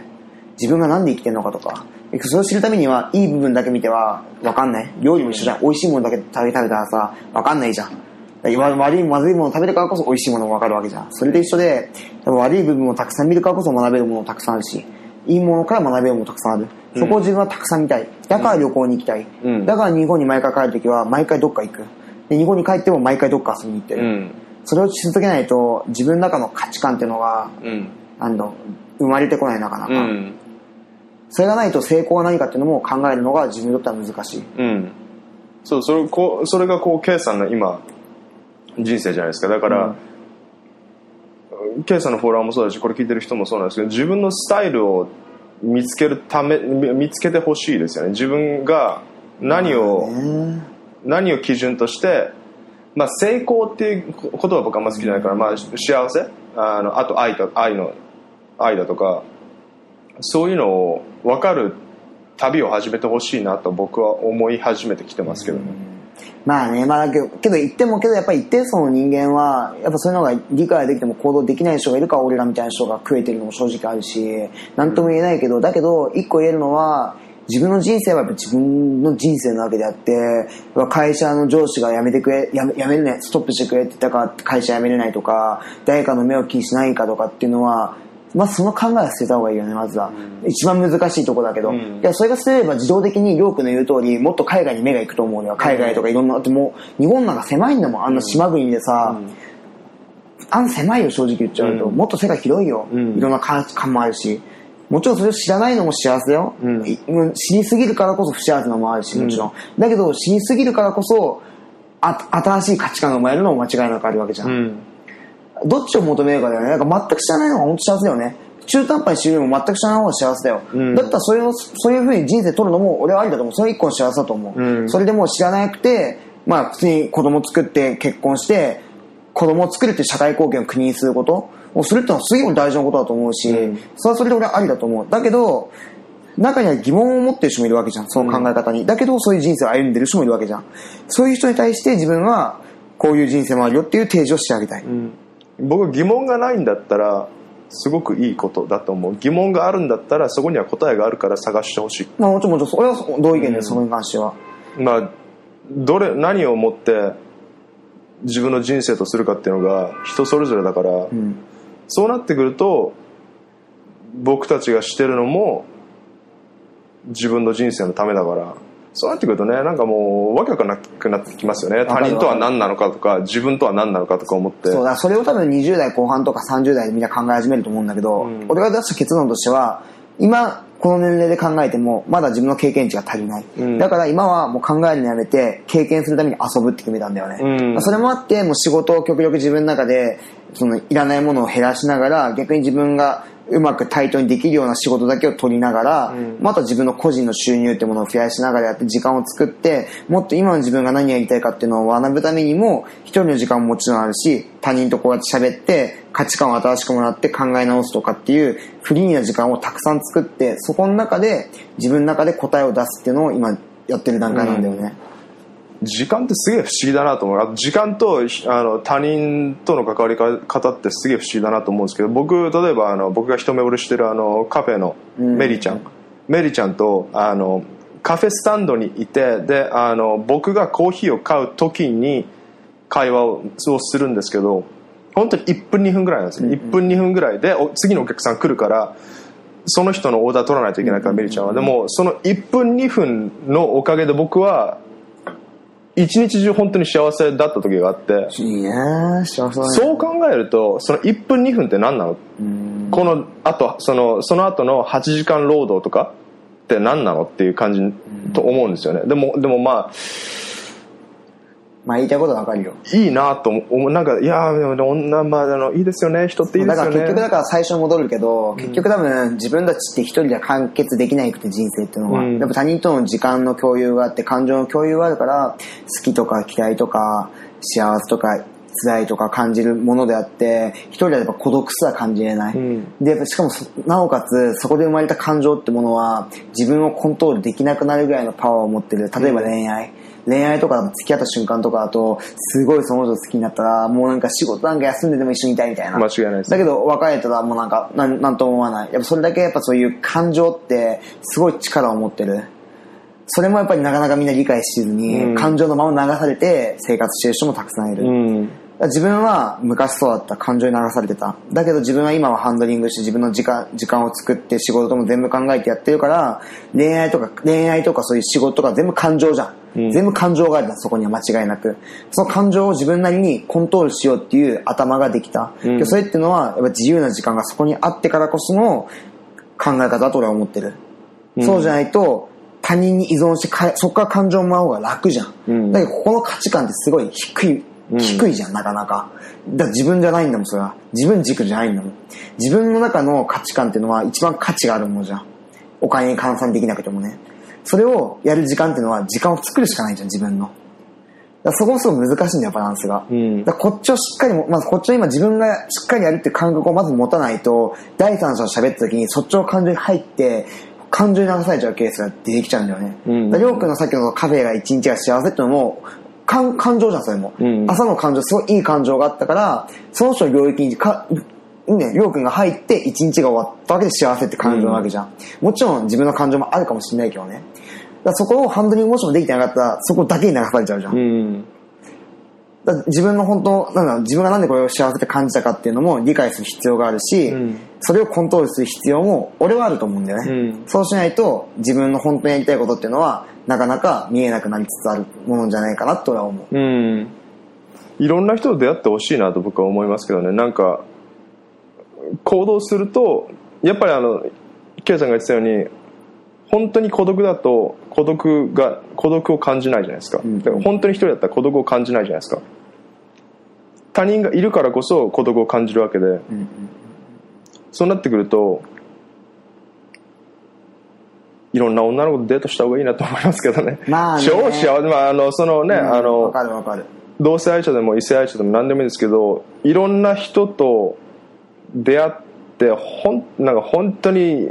いいよって、あの、本当にあの、ルイヤとも呼ぶじゃないですけど、多分自分の行動で付き合ってくる人も変わってくると思うから、それを、なんか、なんだったかな、あの、僕の同僚の、あの、シェリーが、なんかのきっかけで僕にアドバイスを求めてきたんだったかな、なんか、まあ8個ぐらい8 5個ぐらい上だからなんか私になんなんてかな。あのこれから私が生きていく上でなんかアドバイスあるみたいななんかすごくなんかあの大雑把な質問だった気がするんですけど僕がその時言ったのがあの一緒にいる人にまあ気をつけてねみたいな。あの周りの人間に気をつけてっつって。あのその人たちがもしかしたら自分の行動をあの抑制してるかもしれないから、いい人に囲まれてねっていうアドバイスだったと思うんですけど、本当にそう思ってて、いい人に囲まれてたら結構幸せですからね。あの悪い人に囲まれてたら愚痴ばっかりだったりとか、悪いバイブス出してる人たちと一緒にいたら自分もそうなっちゃうしだから日本は確かに狭いしもしかしたら自分の価値観が全然合ってないから今悩んでたり不安だったりストレス抱えてるかもしれないから、だったら海外行って別の価値観の人と会ってもしかしたらそれがベストマッチかもしれないしもしかしたらその人と会話す会話する1分間が僕みたいに一年一日の幸せだったりもしかしたらこの一人の人と喋った1分間の会話のおかげでもしかしたら一生幸せかもしれないじゃないですか。だから何か幸せの形があるとしたらそれは僕は他人との関わりでできると思うからもっとオープンにさらけ出してもいいんじゃないかなと思ってさらけ出すプラス行動することによって新たなか新たな人たちと出会えるだってね60億人もいるんだから、まあ、そうだね。まあ、俺もツイッターとかやって、ちょっと前もつぶやいたけど、自分はツイッターとかで繋がった人はガンガン会っていいと思ってて。もういくらでも会いますよって感じですよね。うんていうか本当にあの会いたいって言ってくれる人ってだって会いたいってむっちゃ嬉しいですからね。まあ嬉しいし、なんか逆に、さっきりょうくんが言った通り、人を変えるのは、自分の人生変えるのはもちろん自分なんだけど、人の影響で100%あると思ってて、自分も例えば、こういう価値観を持ったのは、元嫁と結婚したから自分は得たわけで、その、この価値観を自分が回ったわけで、それが自分にとって大事だと思ったから取り入れたわけであって、だからそういうふうに出会わないと、価値観をバージョンアップすることってなかなか難しいじゃないですか。もちろん自分一人で旅行に行って価値観バージョンアップする可能性ももちろんあるけど、けどやっぱそれももちろん大事だけど、それ以上にやっぱり人との関わりの中で、そういう風になんだバージョンアップしていくこともすごい大事である,、あると思ってて。で、僕は例えばツイッターとかでも全然会う人に、僕が会う。例えば自分が気になった人がいれば、日本に帰ってもし会いませんから全然会う。で、タイとかでも今、ナオくんとかすげえ仲いい子とかはみんなツイッターで出会って仲良くなってる。なんか、すごい楽なツールだと思う、ツイッターって。その人は気軽にフォローしてコメント書けばコメント返してくれるわけであって、で、もしもタイミング合えば、もちろん向こうの都合もあるけど、タイミング合えば会ってくれるわけで、で、会えば、それこそさっきりょうくんが言ったように、本当1分でじ人生変わる可能性も全然あるし、自分もそういう経験何回もあるし、うん、間違いない。で、その経験で結局なんか一緒に旅行行くこともああったし、なんかそういうのってすごい、なんだろう、こんだけ簡単に繋がれるツールがあるからこそ、なんだそういう数字にみんなとらわれすぎてる。そのフォロワーの人数とか、じゃなくて、別にフォロワー数10とかでも、すげえ面白い人いっぱいいるし、間違いないで。その人でも自分が繋がりたいと思えばフォローするし、なんかその時の自分は好きだけど、じゃあ1年後とかにフォローし続けて、合わないと思ったらフォロー外せばいいだけの話であって、なんだろう、別に、その時大事だったら、近くにちゃんとその人がその人のこと聞いて、それを実際、実際にやややるのも大事だと思うし、人とのつながりの面、そういう面でみんななんかリツイートとかいいねとか押すの全然嬉しいけど、もっとコメントとかして、なんかもっとアクティブにいろいろ聞いたりだとか、するのも僕は大事だと思う。うん、なんかツールはたくさんうんあの利用ツールを使うことはもう自由だからここに全部あのテーブルがあって全部あの工具が並べられてるからだったら使えばって感じなんですよね、うん。僕は。ソーシャルネットワーク SNS とかもそうだしいろんな手段があるからそれを使わずに受け身になってたらもったいないなと僕は思いますね、まあね、まあまあだけどそことかもやっぱり一歩ずつって形で、最初からでもこう今言ったことを全部やれって言っても、やっぱできないのがほとんどなわけよ。やっぱり辛いし最初は。うん。だから本当最初はもう自分の時間を作ることの、なんだろう準備をした方が俺はいいと思う。だからそれこそさっき言った固定費を減らして、自分なりのね、固定費を減らして、そうすれば1ヶ月で自分が使う額が減るわけだから、その分働かなくていいわけじゃないですか。10万円必要だったら5万円ってことは5万円分の時給は働かなくていいわけだから、だからそれはそれでその時間をじゃあ自分のじゃあ今やりたいこととじゃあなんかドラムがやりたいとかビデオ撮りたい何でもいいけど、それに一回挑戦すればいいと思う。で、それが、なんだろう、自分の中の完成度ってあると思うんだよね。こうじゃなきゃ一般公開できないみたいな。別に全然なんか出せばいいと思うし、やってみてバージョンアップしし続ければいいと思うし、だから言っても、あと俺らもそうだけどさ、じゃあ俺今 Y3 で働いてたよ。じゃあ働いてじゃあ俺が、ポンってじゃあ一流のセールスマンできるかできるわけないわけよ。だって俺もうそんな経験一回もないんだもん。最初は多分、なんかイントネーションが多分おかしいと思うから、それを直すとこから始まって、在庫数を覚えて、商品名を覚えてとか、最初からもう一流にさ、料金みたいに働けることはまず無理じゃん。んけど多くの人は最初からそこを目指すじゃん。うんなんかこうなりたい。これはゴールなんだ。ここまでの道一直線みたいな。じゃなくてやっぱりプロってさ、ある程度過程があった上でのプロなわけであって、なんか不思議な飴じゃないんだからさ、そんなパンパンパンパンレベル上がられちゃう。こっちとは困るし、逆に。だからそういうの考えると、やっぱみんな時間が必要なわけ、プロになるためには。そのためには自分の時間がまず必要じゃん。だまずその時間を作るためにも固定費ってものを減らして収入を増やすかもしくはそのままにするか分かんないけど、それで自分の時間を使ってそこに投資をする。その時間に投資をするっていうのを始めるとゆっくりだけど絶対良くなる、うん。その算数と一緒1たす1が出てきてそこからいつの間にか1たす10ができるように、ん。ちょっとずつ成長していくと俺は思う人は、うん。それを焦らずうん。みんなゆっくりやればもっといい人生今よりもいい人生が迎える可能性っていうのは上がるんじゃないかなと思ううん、なんか人生は短いようで長い長いようで短いって言いますけど、まあ、なんかこういきなり高い目標を掲げるんじゃなくて、まあ、どの一歩を踏み出すかはまあ自由だしその一歩がどんなにあの低くてもいいから何かしら始めると次の一歩階段みたいなもんで次の一歩が出てくるから、だから自分の時間を作る多分本当にね自分の時間の作り方みたいなことを多分グーグルしたらいくらでも多分出てくると思うんで、それをやってもいいしで僕たちが発信してることを参考にして例えば固定費を減らすだとか K さんが言ってる固定費を減らすのも自分うん。長い目で見たら自分の時間を作るもの。うん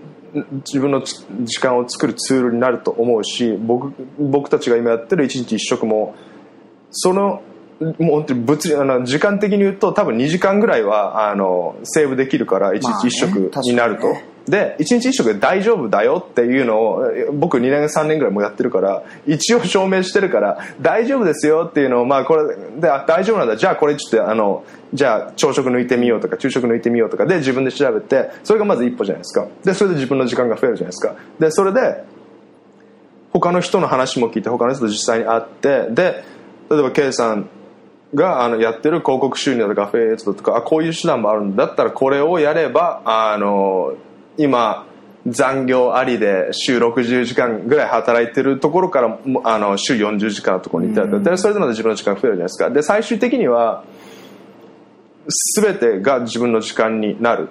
まあ、僕は会社員だから週40 40時間は絶対拘束されてるから僕早くあの辞めたいんですけど、あのでもそれはあの僕は別の手段で今次のステップをあの登ってる最中だから、まあそれは今やめなくてもいい、最終的にあのやめれれば、まあ、絶対にやあのいつかやめるからそうなった時にまた週40時間の仕事を探すかって言ったら多分僕はそうはならないと思うし、一つ一つのステップは小さくてもいいから登っていくと自分が自分の人生の中での主人公になっていく気がしますけどね、うん。他の人のために送ってる人生じゃないですからねまあね。まあわかるわかる。まあそれ、それにみんな疑問を持ってるからみんな多分、そういう自己啓発とかに今多分言ってる人が多いと思うし。うんまあだからもうそこら辺に関してはもうやるしかないよね。もうだからもう本当なんだろうもう成功体験とかググってる段階でもう遅いわけであって、だから結局その、自分に合うか合わないかって、さっき言った100人が100通りあるわけであって、じゃあググって書いてあることすら絶対合わないし、多分自分の言ってることも合わないし、りょうくんの言ってることも合わないし、だけどそれは参考にはなると思うし、だから自分で結局やるしか見つからない結局はググ、何十時間ググろうが、何千回このポストキャスト聞き直そうが、絶対見つからない。うん俺は。もう断言できる。んだったらもう見つからないってもう分かってるんだったら、もう今から、今できる範囲でやればいい、本当に。で自分がよく頭の中で自分が逃げるときに言う言葉が、その、今できないことを考えるのやめる。だけど、今できることを考える。うん例えばじゃあホームページを作る際にも、わここじゃあショッピングカートが必要だな。じゃあこれにはワードペースなんかのシステムが、知識が必要だな。じゃあこれ勉強しなきゃな。じゃあこれにはこんだけ時間かかる。あ、じゃあググろうかな。ってやって、結局なんか半年後とかにリリースになっちゃう。そうじゃなくて最初はじゃあメールフォームにして、問い合わせに問い合わせの形にして購入してもらって、もしそれがワークするんだったら、動くんだったら、じゃあプログラマーにお金払って、これ付け足そうかなみたいな。うん。これだったらもう1ヶ月で組めちゃう。前者の方が絶対いい、うん。そっちの方が時間も使わないしそれが成果があるかないかも分かるし。だけどその時の自分は全く分からない、うん。それがあるかないか第三者が決めることだから、もうこれ繰り返すしかないと思う、うん。そうなんか僕さっき言った疑問があるんだったら探せば答えはあるからって言いましたけどなんか答えはない。確かに答えはないですね、あの答えは答えが合ってるかどうかすらわからないみたいな感じありますよね。だからそれは、それを試すのは試すのが試すのは自分しかいないし。そうだからさっきの答えも一緒でだ答えも常識人常識一般常識の人が言ったものの集合体が答えであって、それが自分に合う合わない全く別の話であって、結婚の概念と全部一緒だけどみんなの言ったことが常識になってるだけであってそれは自分にとって常識じゃないんだよね。うん。多くの人にとっても、うん。だからそれは意味がないと俺は思う。うん。こんな感じでうん。あとどれぐらいどれぐらい喋っていい感じ？今2時間ぐらいですね。喋りましたね。そうなんかこうやって喋ってるとどんどんどんどん呪術つながりでいろんなことが喋れてその時に喋ったことがここに残るから自分が聞き直すこともあるだろうし、うんうんまあだけどこんなさ大層なこと言ってるけど、俺はまだまだ全然全然今の人生幸せだしもちろん自分なりの成功だと思ってはいるけど、全然ゴールではないし、まだまだ自分はやっぱり今こういうふうに固定費をなくしたわけだからもっと世界に飛びたいしなんかそういう栄えてるとこにももちろん行きたいし逆にもうそういうアングラのとこにも全然行きたいし、けどそこに行く時もやっぱり出会いたい人と。だから今もツイッターとかでよく海海外に住んでる人とかフォローしてるし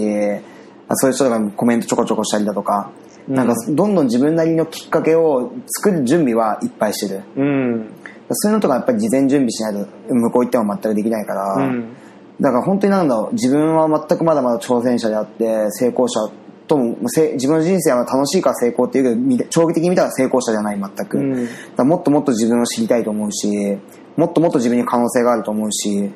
もっとウェブを使えばもっと多くの人に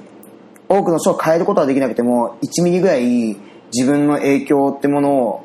ギブすることはできるとは思う、うん。それは多分30代はする年なのかなと思ってて、まあ、うん。まだ生まれて30年しか経ってないんで、まあ、この中で価値観を作れってのはまず無理なんで、うん。まあ、今はちょっとじゅ一個ずつ経験をベースとしてちょっといろんな世界ニューヨークだけじゃなく日本だけじゃなくいろんな世界見ながらもっといろんな価値観を得てうん。考え,、考え方をねもっと柔軟にして。うん。価値観はそうですね。価値観すごくあの弱いあのすぐ壊れちゃうものだと思うんですよ。ね、うん。あのすごくフラジャイルなもの。うんな気がして。別の考え方別の価値観とぶつかり合えばすごく柔らかいものな気がしますよね価値観って。あのそれが硬かったらただの石頭だし。まあねそそこにはしかもメンタルも加わってくるしねその時のストレスの状態とか、いかに柔軟にブルース・リーのあの言葉で「水のようにあれ」とあのうん。言葉があるんですけどあの水みたいに柔らあの水のようにあればどんなことが来てもまあまず受け流せるしある器があったらその水はみ水を入れるとその器のとあの水を器に入れると器の形になるし柔軟であると。柔軟であってこう清くあれじゃないですけどなんかこうとま止まるなよってことなんでなんかもう流れていけよってあのだからこうここで喋ってることが絶対に僕は1ヶ月後とか1週間後とかには多分変わってるからそんなもんだから、まあねのそんなもんだよ。成功し多分今自分が持ってる成功とは何かっていうのがもしそれにたどり着いたとしても多分それは成功だとは僕は多分思わない気がする、新たな成功の道が見えてるから。だから、成功にとらわれるなっていうのもありますよね。成功っていう言葉にとらわれるなっていうのもあります。だだから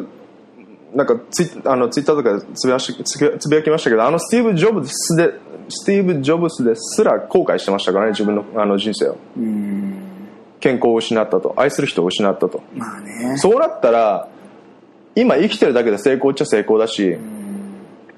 まあ結局こういうさなんかこういう人間的な考え方とかさ、生きるとは何かとか、そういうのってさ、多分、すごいもう多分何十年、40歳、50歳、60歳になっても、多分言い続けてることであって、うん。それをさっき言ったように、たかが30年、20年の人生で語れるほどの経験値を多分、ほとんどの人は持ってないと思う。うん。だってスティーブ・ジョブズですらそうやって後悔したってことは、あんだけのことをやった人ですら、やっぱり、ずっとバージョンアップし続けて、死ぬ直前ですら、やっぱなかなか分かんなかったこと。うんだから本当にもうこれって謎なんだよね。だからもうバージョン、夢は持つものじゃなくてバージョンアップするものと思ってて、これは岡崎太郎さんっていう人の言葉なんだけど、うん本当バージョンアップ。自分も、そのりょうくんの言ったように、今喋ってる言葉、今の自分の言葉、うん一週間後には大きく変わってる可能性も全然ある。うん一年後にもっと変わってる可能性もある。だけどそれは自分の経験があって、それが夢がバージョンアップしただけで、iTune とか Apple、iOS がバージョンアップするように自分もバージョンアップしただけ。で、多くの人はそれをバージョンアップをしずに、ずっとなんだろう、アプリをインストールしてるだけみたいな。うんわかる言いたいこと。だから自分はなんかそういう人間になりたくないから、絶えず夢も、さっきりょうくん言ったように成功ってものはないかもしれないけど、自分にとっては自由な時間があることが今に自分にとっては成功。それが変わるかもしれないけど、今の自分はそう思ってる。だから自分が思ってる成功体験とか成功とかゴールってものをずっとバージョンアップし続けて追うしか自分はないと思ってる。うんあとはバージョンアップすればいいだけ。それにはパワーもいるし、人脈もいるし、いろんなものが必要だからさ。それは絶えず前準備しなきゃ、バージョンアップできないじゃん。うんらそれを絶えず作作る環境を作ってるかな。うん自分なりには。そうですねなんかこう成功ってものはないかもしなもしかしたらないかもしれないけどじゃあなんでやるのっていう暇だからじゃないだって生きてて何もさ、何も考えてにさ、ぼーっとしてるのも暇じゃん。うんただ自分が生きてる、だからそれ暇だからこそ自分の中で疑問ができるわけよ。なんで俺生きてんだみたいな、うんこんな暇な時間でぼーっとさ、昼間の4時さ、3時とかにさ、部屋でさ、ぼーっとさ、ソファーに座ってさ、ぼーっと本読んでてさ、何なんだこの暇な時間？俺何なんだろうって俺は思ったそう当時、昔ちょっと前に。うんそれで自分の中で考え始めた。じゃあもっと外行こうかなとか、こういうサービス作ってみようかな、どう受けるかなとか。うんだそこら辺はやっぱ暇が、時間がないとなかなか考えれないことなんじゃないかなと。うん時間ってね時間は人によね人によってねあのすげえなと思ったから神社ってやつはなんか本当に1週間ぐらいあの瞑想だけ瞑想だけしかしなかった時があって1日 ,10 1日10時間ぐらいうん。を7日間ぶっ続けでやったらしいんですけどなんかそういうのを聞くとまあ多分暇だから考えるんでしょうね 暇だからじゃあ人生って何なんだろうなってこう喋ってるうちにまあもちろん答えはないんだけど、まあ、かっこいいことは言うことはなんなんとも言えるよ。ラジオでもね。言えるけど、だけどやっぱ結局本質としては、多分大人になるとさ、みんなさ、まあ、仕事がなくなって、65、70でね、なくなって、自分の時間ができて、初めて自分の時間を考えるわけじゃん。うんこれが俺本当に人間のなんだろう。人間臭いんだよね、これが。うん暇だからこそ考えるみたいな。うんで若い子は多分時間が今ないからさ、仕事して、ね、稼がなきゃいけないから、時間がないから考えれないだけじゃん。じゃあもしもこれに今お金とか全部さ、クリアになればさ、やってること一緒なわけよ。65の70のおっちゃんと結局は。ってことは考えるのは別に早い方がいいわけじゃん。うん結局考えるのも60、70だったら。うん俺は早く考えたわけ。考えた方が幸せだった俺は。老後ってなんだよって思いますよねもうまあ生涯生涯現役でいこうぜって話ですそうだよ。別に週末もなければ、なんだろう、朝とよりはもちろん光があるからあるけど、週末なんてものはまもう遠の昔に捨てだし、年齢なんて全く興味ないし、国も興味ないし、何にも興味ないけど、それは自分なりにそういう責任を取った瞬間、うんうんうん自分なりのね。うん。それで自分はこういう形になった。うんだみんなどっちみち60、70過ぎて体動かなくなるんだから、動かなくなったら必然的に仕事できないわけだから、考えるしかないわけよ。うんでそこで囲碁が好きになったり、将棋が好きになったり、あね、花が好きになったり、いろいろあると思うけど、素質があるわけよ、なるってことは。うんうんだからもっと早く帰ればいいじゃんって。そっちの方が幸せなわけじゃん。うん、遅く遅いぞってなりますよねだから今だったら本当に今定年65ですか分かんないですけど65で自由になったら体体は全盛期のあの動かんわな。半分ぐらいしか動かないから、しかも頭も硬くなってるしね。うん、柔軟なじなんかこう学ぶことをやめずにこの精神年齢がどんどんどんどん加速していけばいいんだけど肉体が衰えてくるから、しかもさ、65までさ、そういう生活をした人がさ、急にじゃあ、俺みたいに、俺らみたいにさ、じゃあ、クリエイティブな考えで生きるかってまず無理だからね。よっぽど多分、社会人経験とかはそういうクリエイティブだったら別だけど、よくある工業的な感じ、そのロロボット的な感じで動いてる感じだと、まず、無理だよ、うん。俺が彼らの価値観を持ってないように、彼らも俺らの価値観を持つのは無理だから、ってなると、よくある一般常識の65歳、70歳がやること、うん。海外移住しちゃう、うん。アジア行っちゃう、失敗する、うんお金なくなる、んお疎遠になるみたいなね。まあよく聞く話だし、こんなんは。うーんだからなんなんかまあ人生ってアンフェアだなと思いますよなんか精神年齢がやっとなんかこういろんな、うーん。あのことが分かってきた時に実は肉体がもう衰えてるから、まあね。すなんかそうなるとうん。わかるわかる。死ぬ死ぬんかいみたいな。俺俺このこんなになんか学んでもう結構もうだいぶ頭いってる感じなのにこれでこれで終わるかって思ったらなんかなんか嫌だな。だからだから僕はあのまあすげえあのアバウトな言い方ですけど健康にはかなり気使った方がいいなと思って。あのなんかね昔の人って死ぬまで働いてたから本当には死ぬ時ってがんとかあのその病院とかで死ぬんじゃなくてコロッと、うん。あの疲れてしまう。そう。もそう眠るように死ぬ人がすごく多かったらしいんですけど、今はそうでもなくてそうなってくるといかに自分の肉体が大事かっていうのは精神はあの脳に影響を与える脳に悪影響を与えることをやらない限りは僕はじあのどんなにゆっくりでも成長していくと思うんですよ。でも肉体はちゃんとケアしてないと退化していくから。だからもっと僕はいろんな人に健康に気遣ってほしいなと思うんですけど、まあ、僕も酒飲んだりするし。まあね。まあ難しいとこだよね。だから俺も特にそうだけど、今俺逆に一回死んだ経験があるからさ、全身麻酔9時間半の顔面骨折8箇所したうん。事故に込んでやった時に一回死にかけて、すごい大変な目にあったけど、結局なんだあの時があったから、じゃあ俺もっと頑張ろうと思って国際結婚も、貯金ゼロでちょ国際結婚して、でその6ヶ月で頑張って金作ってこっち戻ってきていろいろやったけど、あれもやっぱ結局そういう経験があったからこそ自分は頑張れたわけじゃんね。うじゃじゃあ逆に自分が今じゃあ70、もっと50とかで死んでも、俺多分後悔はしないと思う。んなんか悔しさはあるよ。なんか、もっと未来とか iPhone X とかやったらこうなってない。そういうのはあるかもしれないけど、別に今までの人生何も悔いないし、今まで出会った人にも超感謝して、もう社長にも超感謝してるし、もちろん元奥さんにも、もも家族にも超感謝してるし、もちろん親よりも早く死ぬことだけは避けたいなと思ってはいるけど、親、親、親に一応親孝行は生きることだと思ってるから、それは申し訳ないと思うけど、それ以外を抜けば何も効果がない。もし今死んだとしても。うんだから逆にそれからちゃんと言えるぐらいな人生を自分が送れてることは本当幸せなんだなって自分は思う。うんだそういうような人生を送るって選択肢もある。もちろん、りょうくんの言う通り、健康に気をつけて長く生きて、長くいろんな経験をするってのもすごい大事な人生だと思うし、けど自分はもう、長く生きるのにあまりメリットを感じないから、うん。もちろん生きたいよ、生きたいけど、人間だからもちろんウォンとはしちゃうけど、ん。まあだけど今の人生すごい楽しんでるから、まあ一回死んでるからこそ簡単に死ぬのも分かってるし、これ、これほんと簡単に死ぬし人って。うん。まあだからこそ自分は今もっと楽しみたいかなと思う部分もすごい強い。うん。違いないですね。まあけどこれは逆に経験した人じゃないと言ってもね、なんか理解できないんだよね、なかなか。うん。だって本当に辛いもん、人って本当簡単に死ぬし、ん。本当なんだろう、本当簡単に死ぬ。そうんれはすごいつ痛感した自分の中で。本当に脆い。本当にもうだだって変な話さ、熱でさ36度7度とかの子がさ、40度いったらきついわけじゃん。たった3度だよ。うん体温がたった3度だよ。それで人間の体こんな火入るんだよ。本当に弱いんだよ、人間の体って。だからこそ、それをテイクケアもしなきゃいけないし、それがいつそうなるかもわからないっていう前提のもとで動いた方が、人生楽しめるよね。うん、自分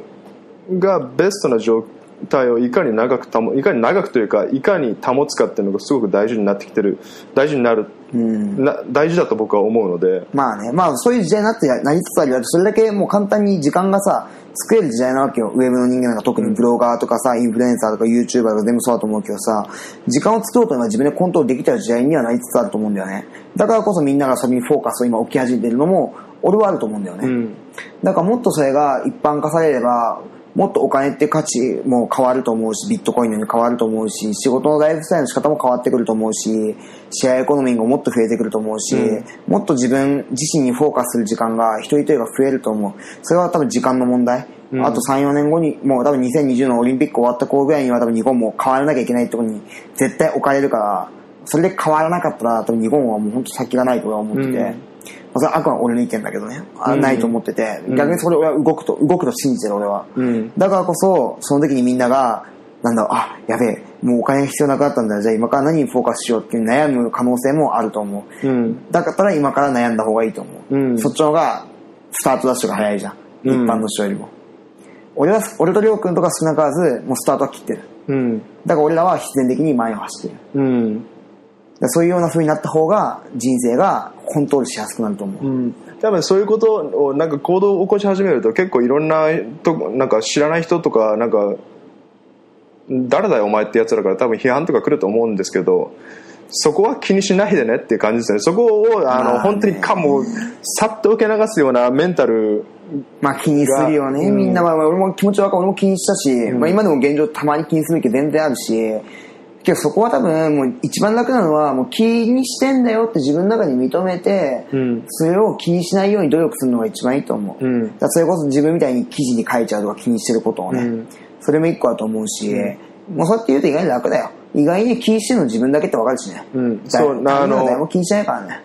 なんかね他人が何か批判したとしてもそんなに悪意があって批判批判してるわけじゃなくてただ批判したっていう行動があってで批判されたっていう行動が批判されたって思った瞬間からストレスがスタートするから、あの昨日いあの喋ったたけしさんが言ってたんですけどのあの呪いって存在するかって話してて呪いって呪われたって思った瞬間で呪いのこのうん。呪いの存在が成立するだから呪われたって思わなかったらそれにストレスは全くないわけで誰か呪ってるんじゃないかっていうことが自分のストレスになってそれが極度までいくと死んじゃう、で呪い死ぬ、ん。でそう考えたらもしかしたら呪い殺されたっていうデータあるかもしれないけど呪い殺しましたっていうデータは多分ほとんどない、うん。あのその人がそのいたけしさんが言ってたのがその連続殺人鬼とかだともういろんな人からむちゃくちゃ恨まれてもうすごいネガティブなあのエネルギーが発生してて彼にそれが向けられてるとしたら何千人がこの人を捕まってほしいとかこの人死んでほしいとかそういうことだったら何かしらの体調を崩してるはずなんですけどその連続殺人鬼の人ってもうその感覚がないから自分が悪いことしてる人とも思ってないしその自責の念がないからその人の健康状態に全く影響しない。だから非難されるの批判批判する人もいるけども批判されたと思った瞬間から批判が成立するわけでそれ批判されたって思わなかったら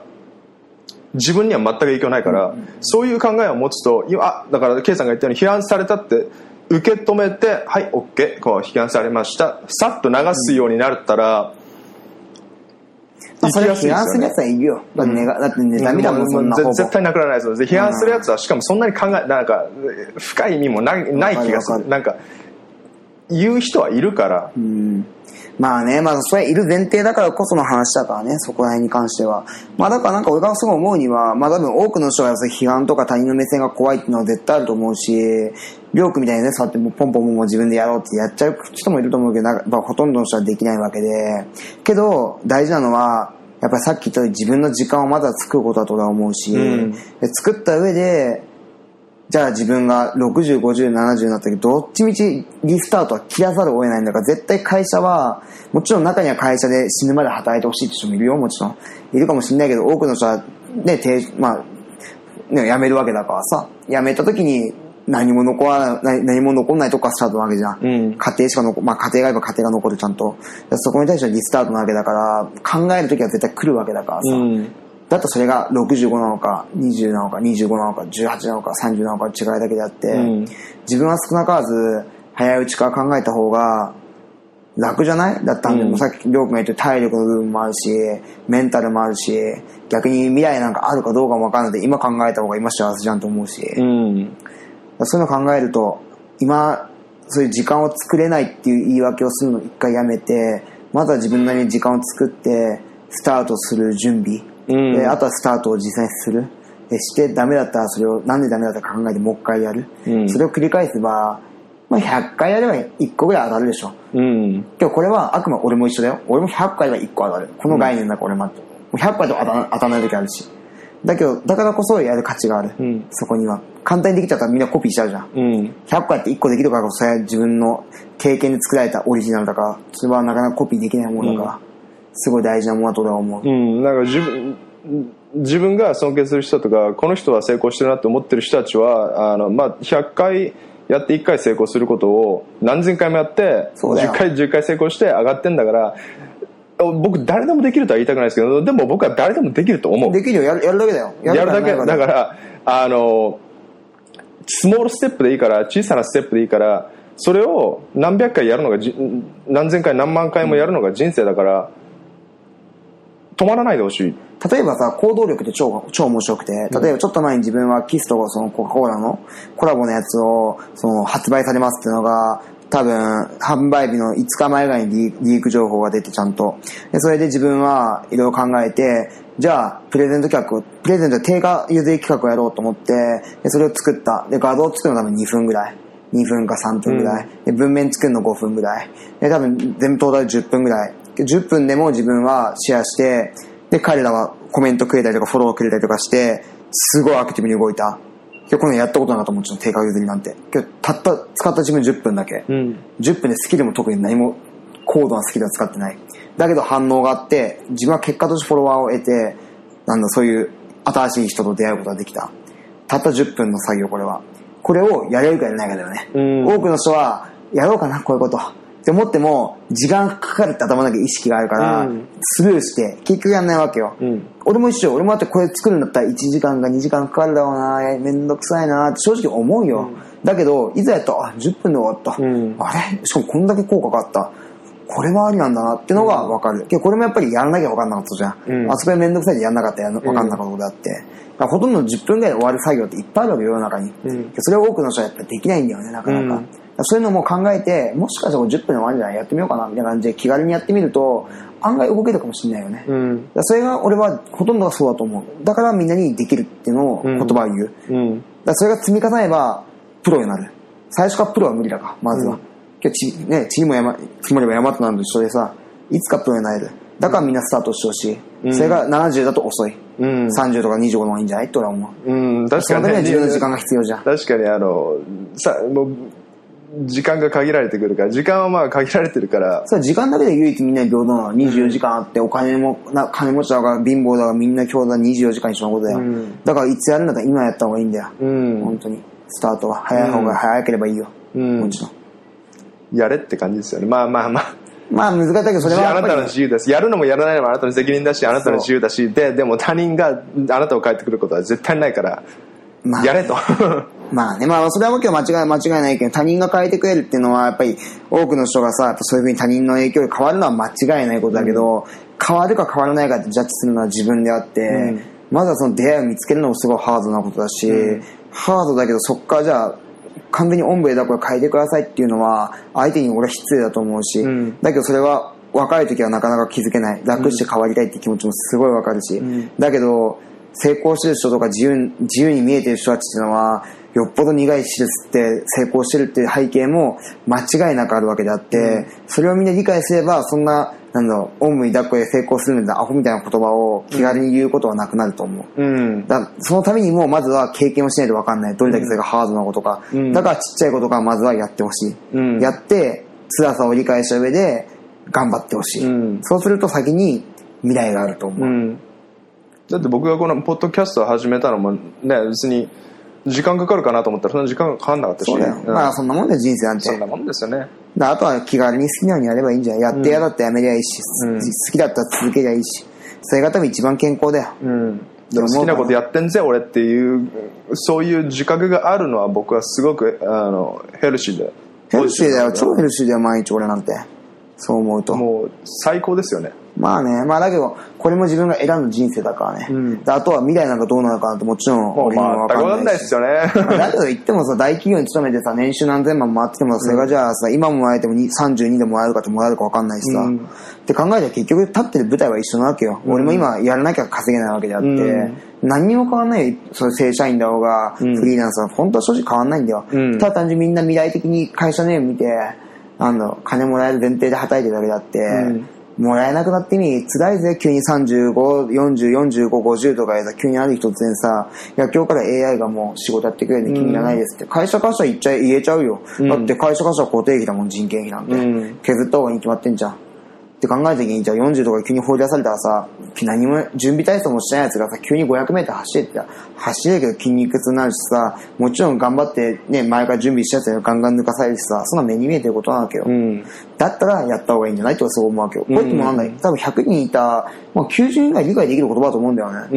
ん言ってる内容的には。うんそんなね、大企業がずっとあると思うなっていうのは間違いないことはね、うん。現実潰れてるしいっぱい。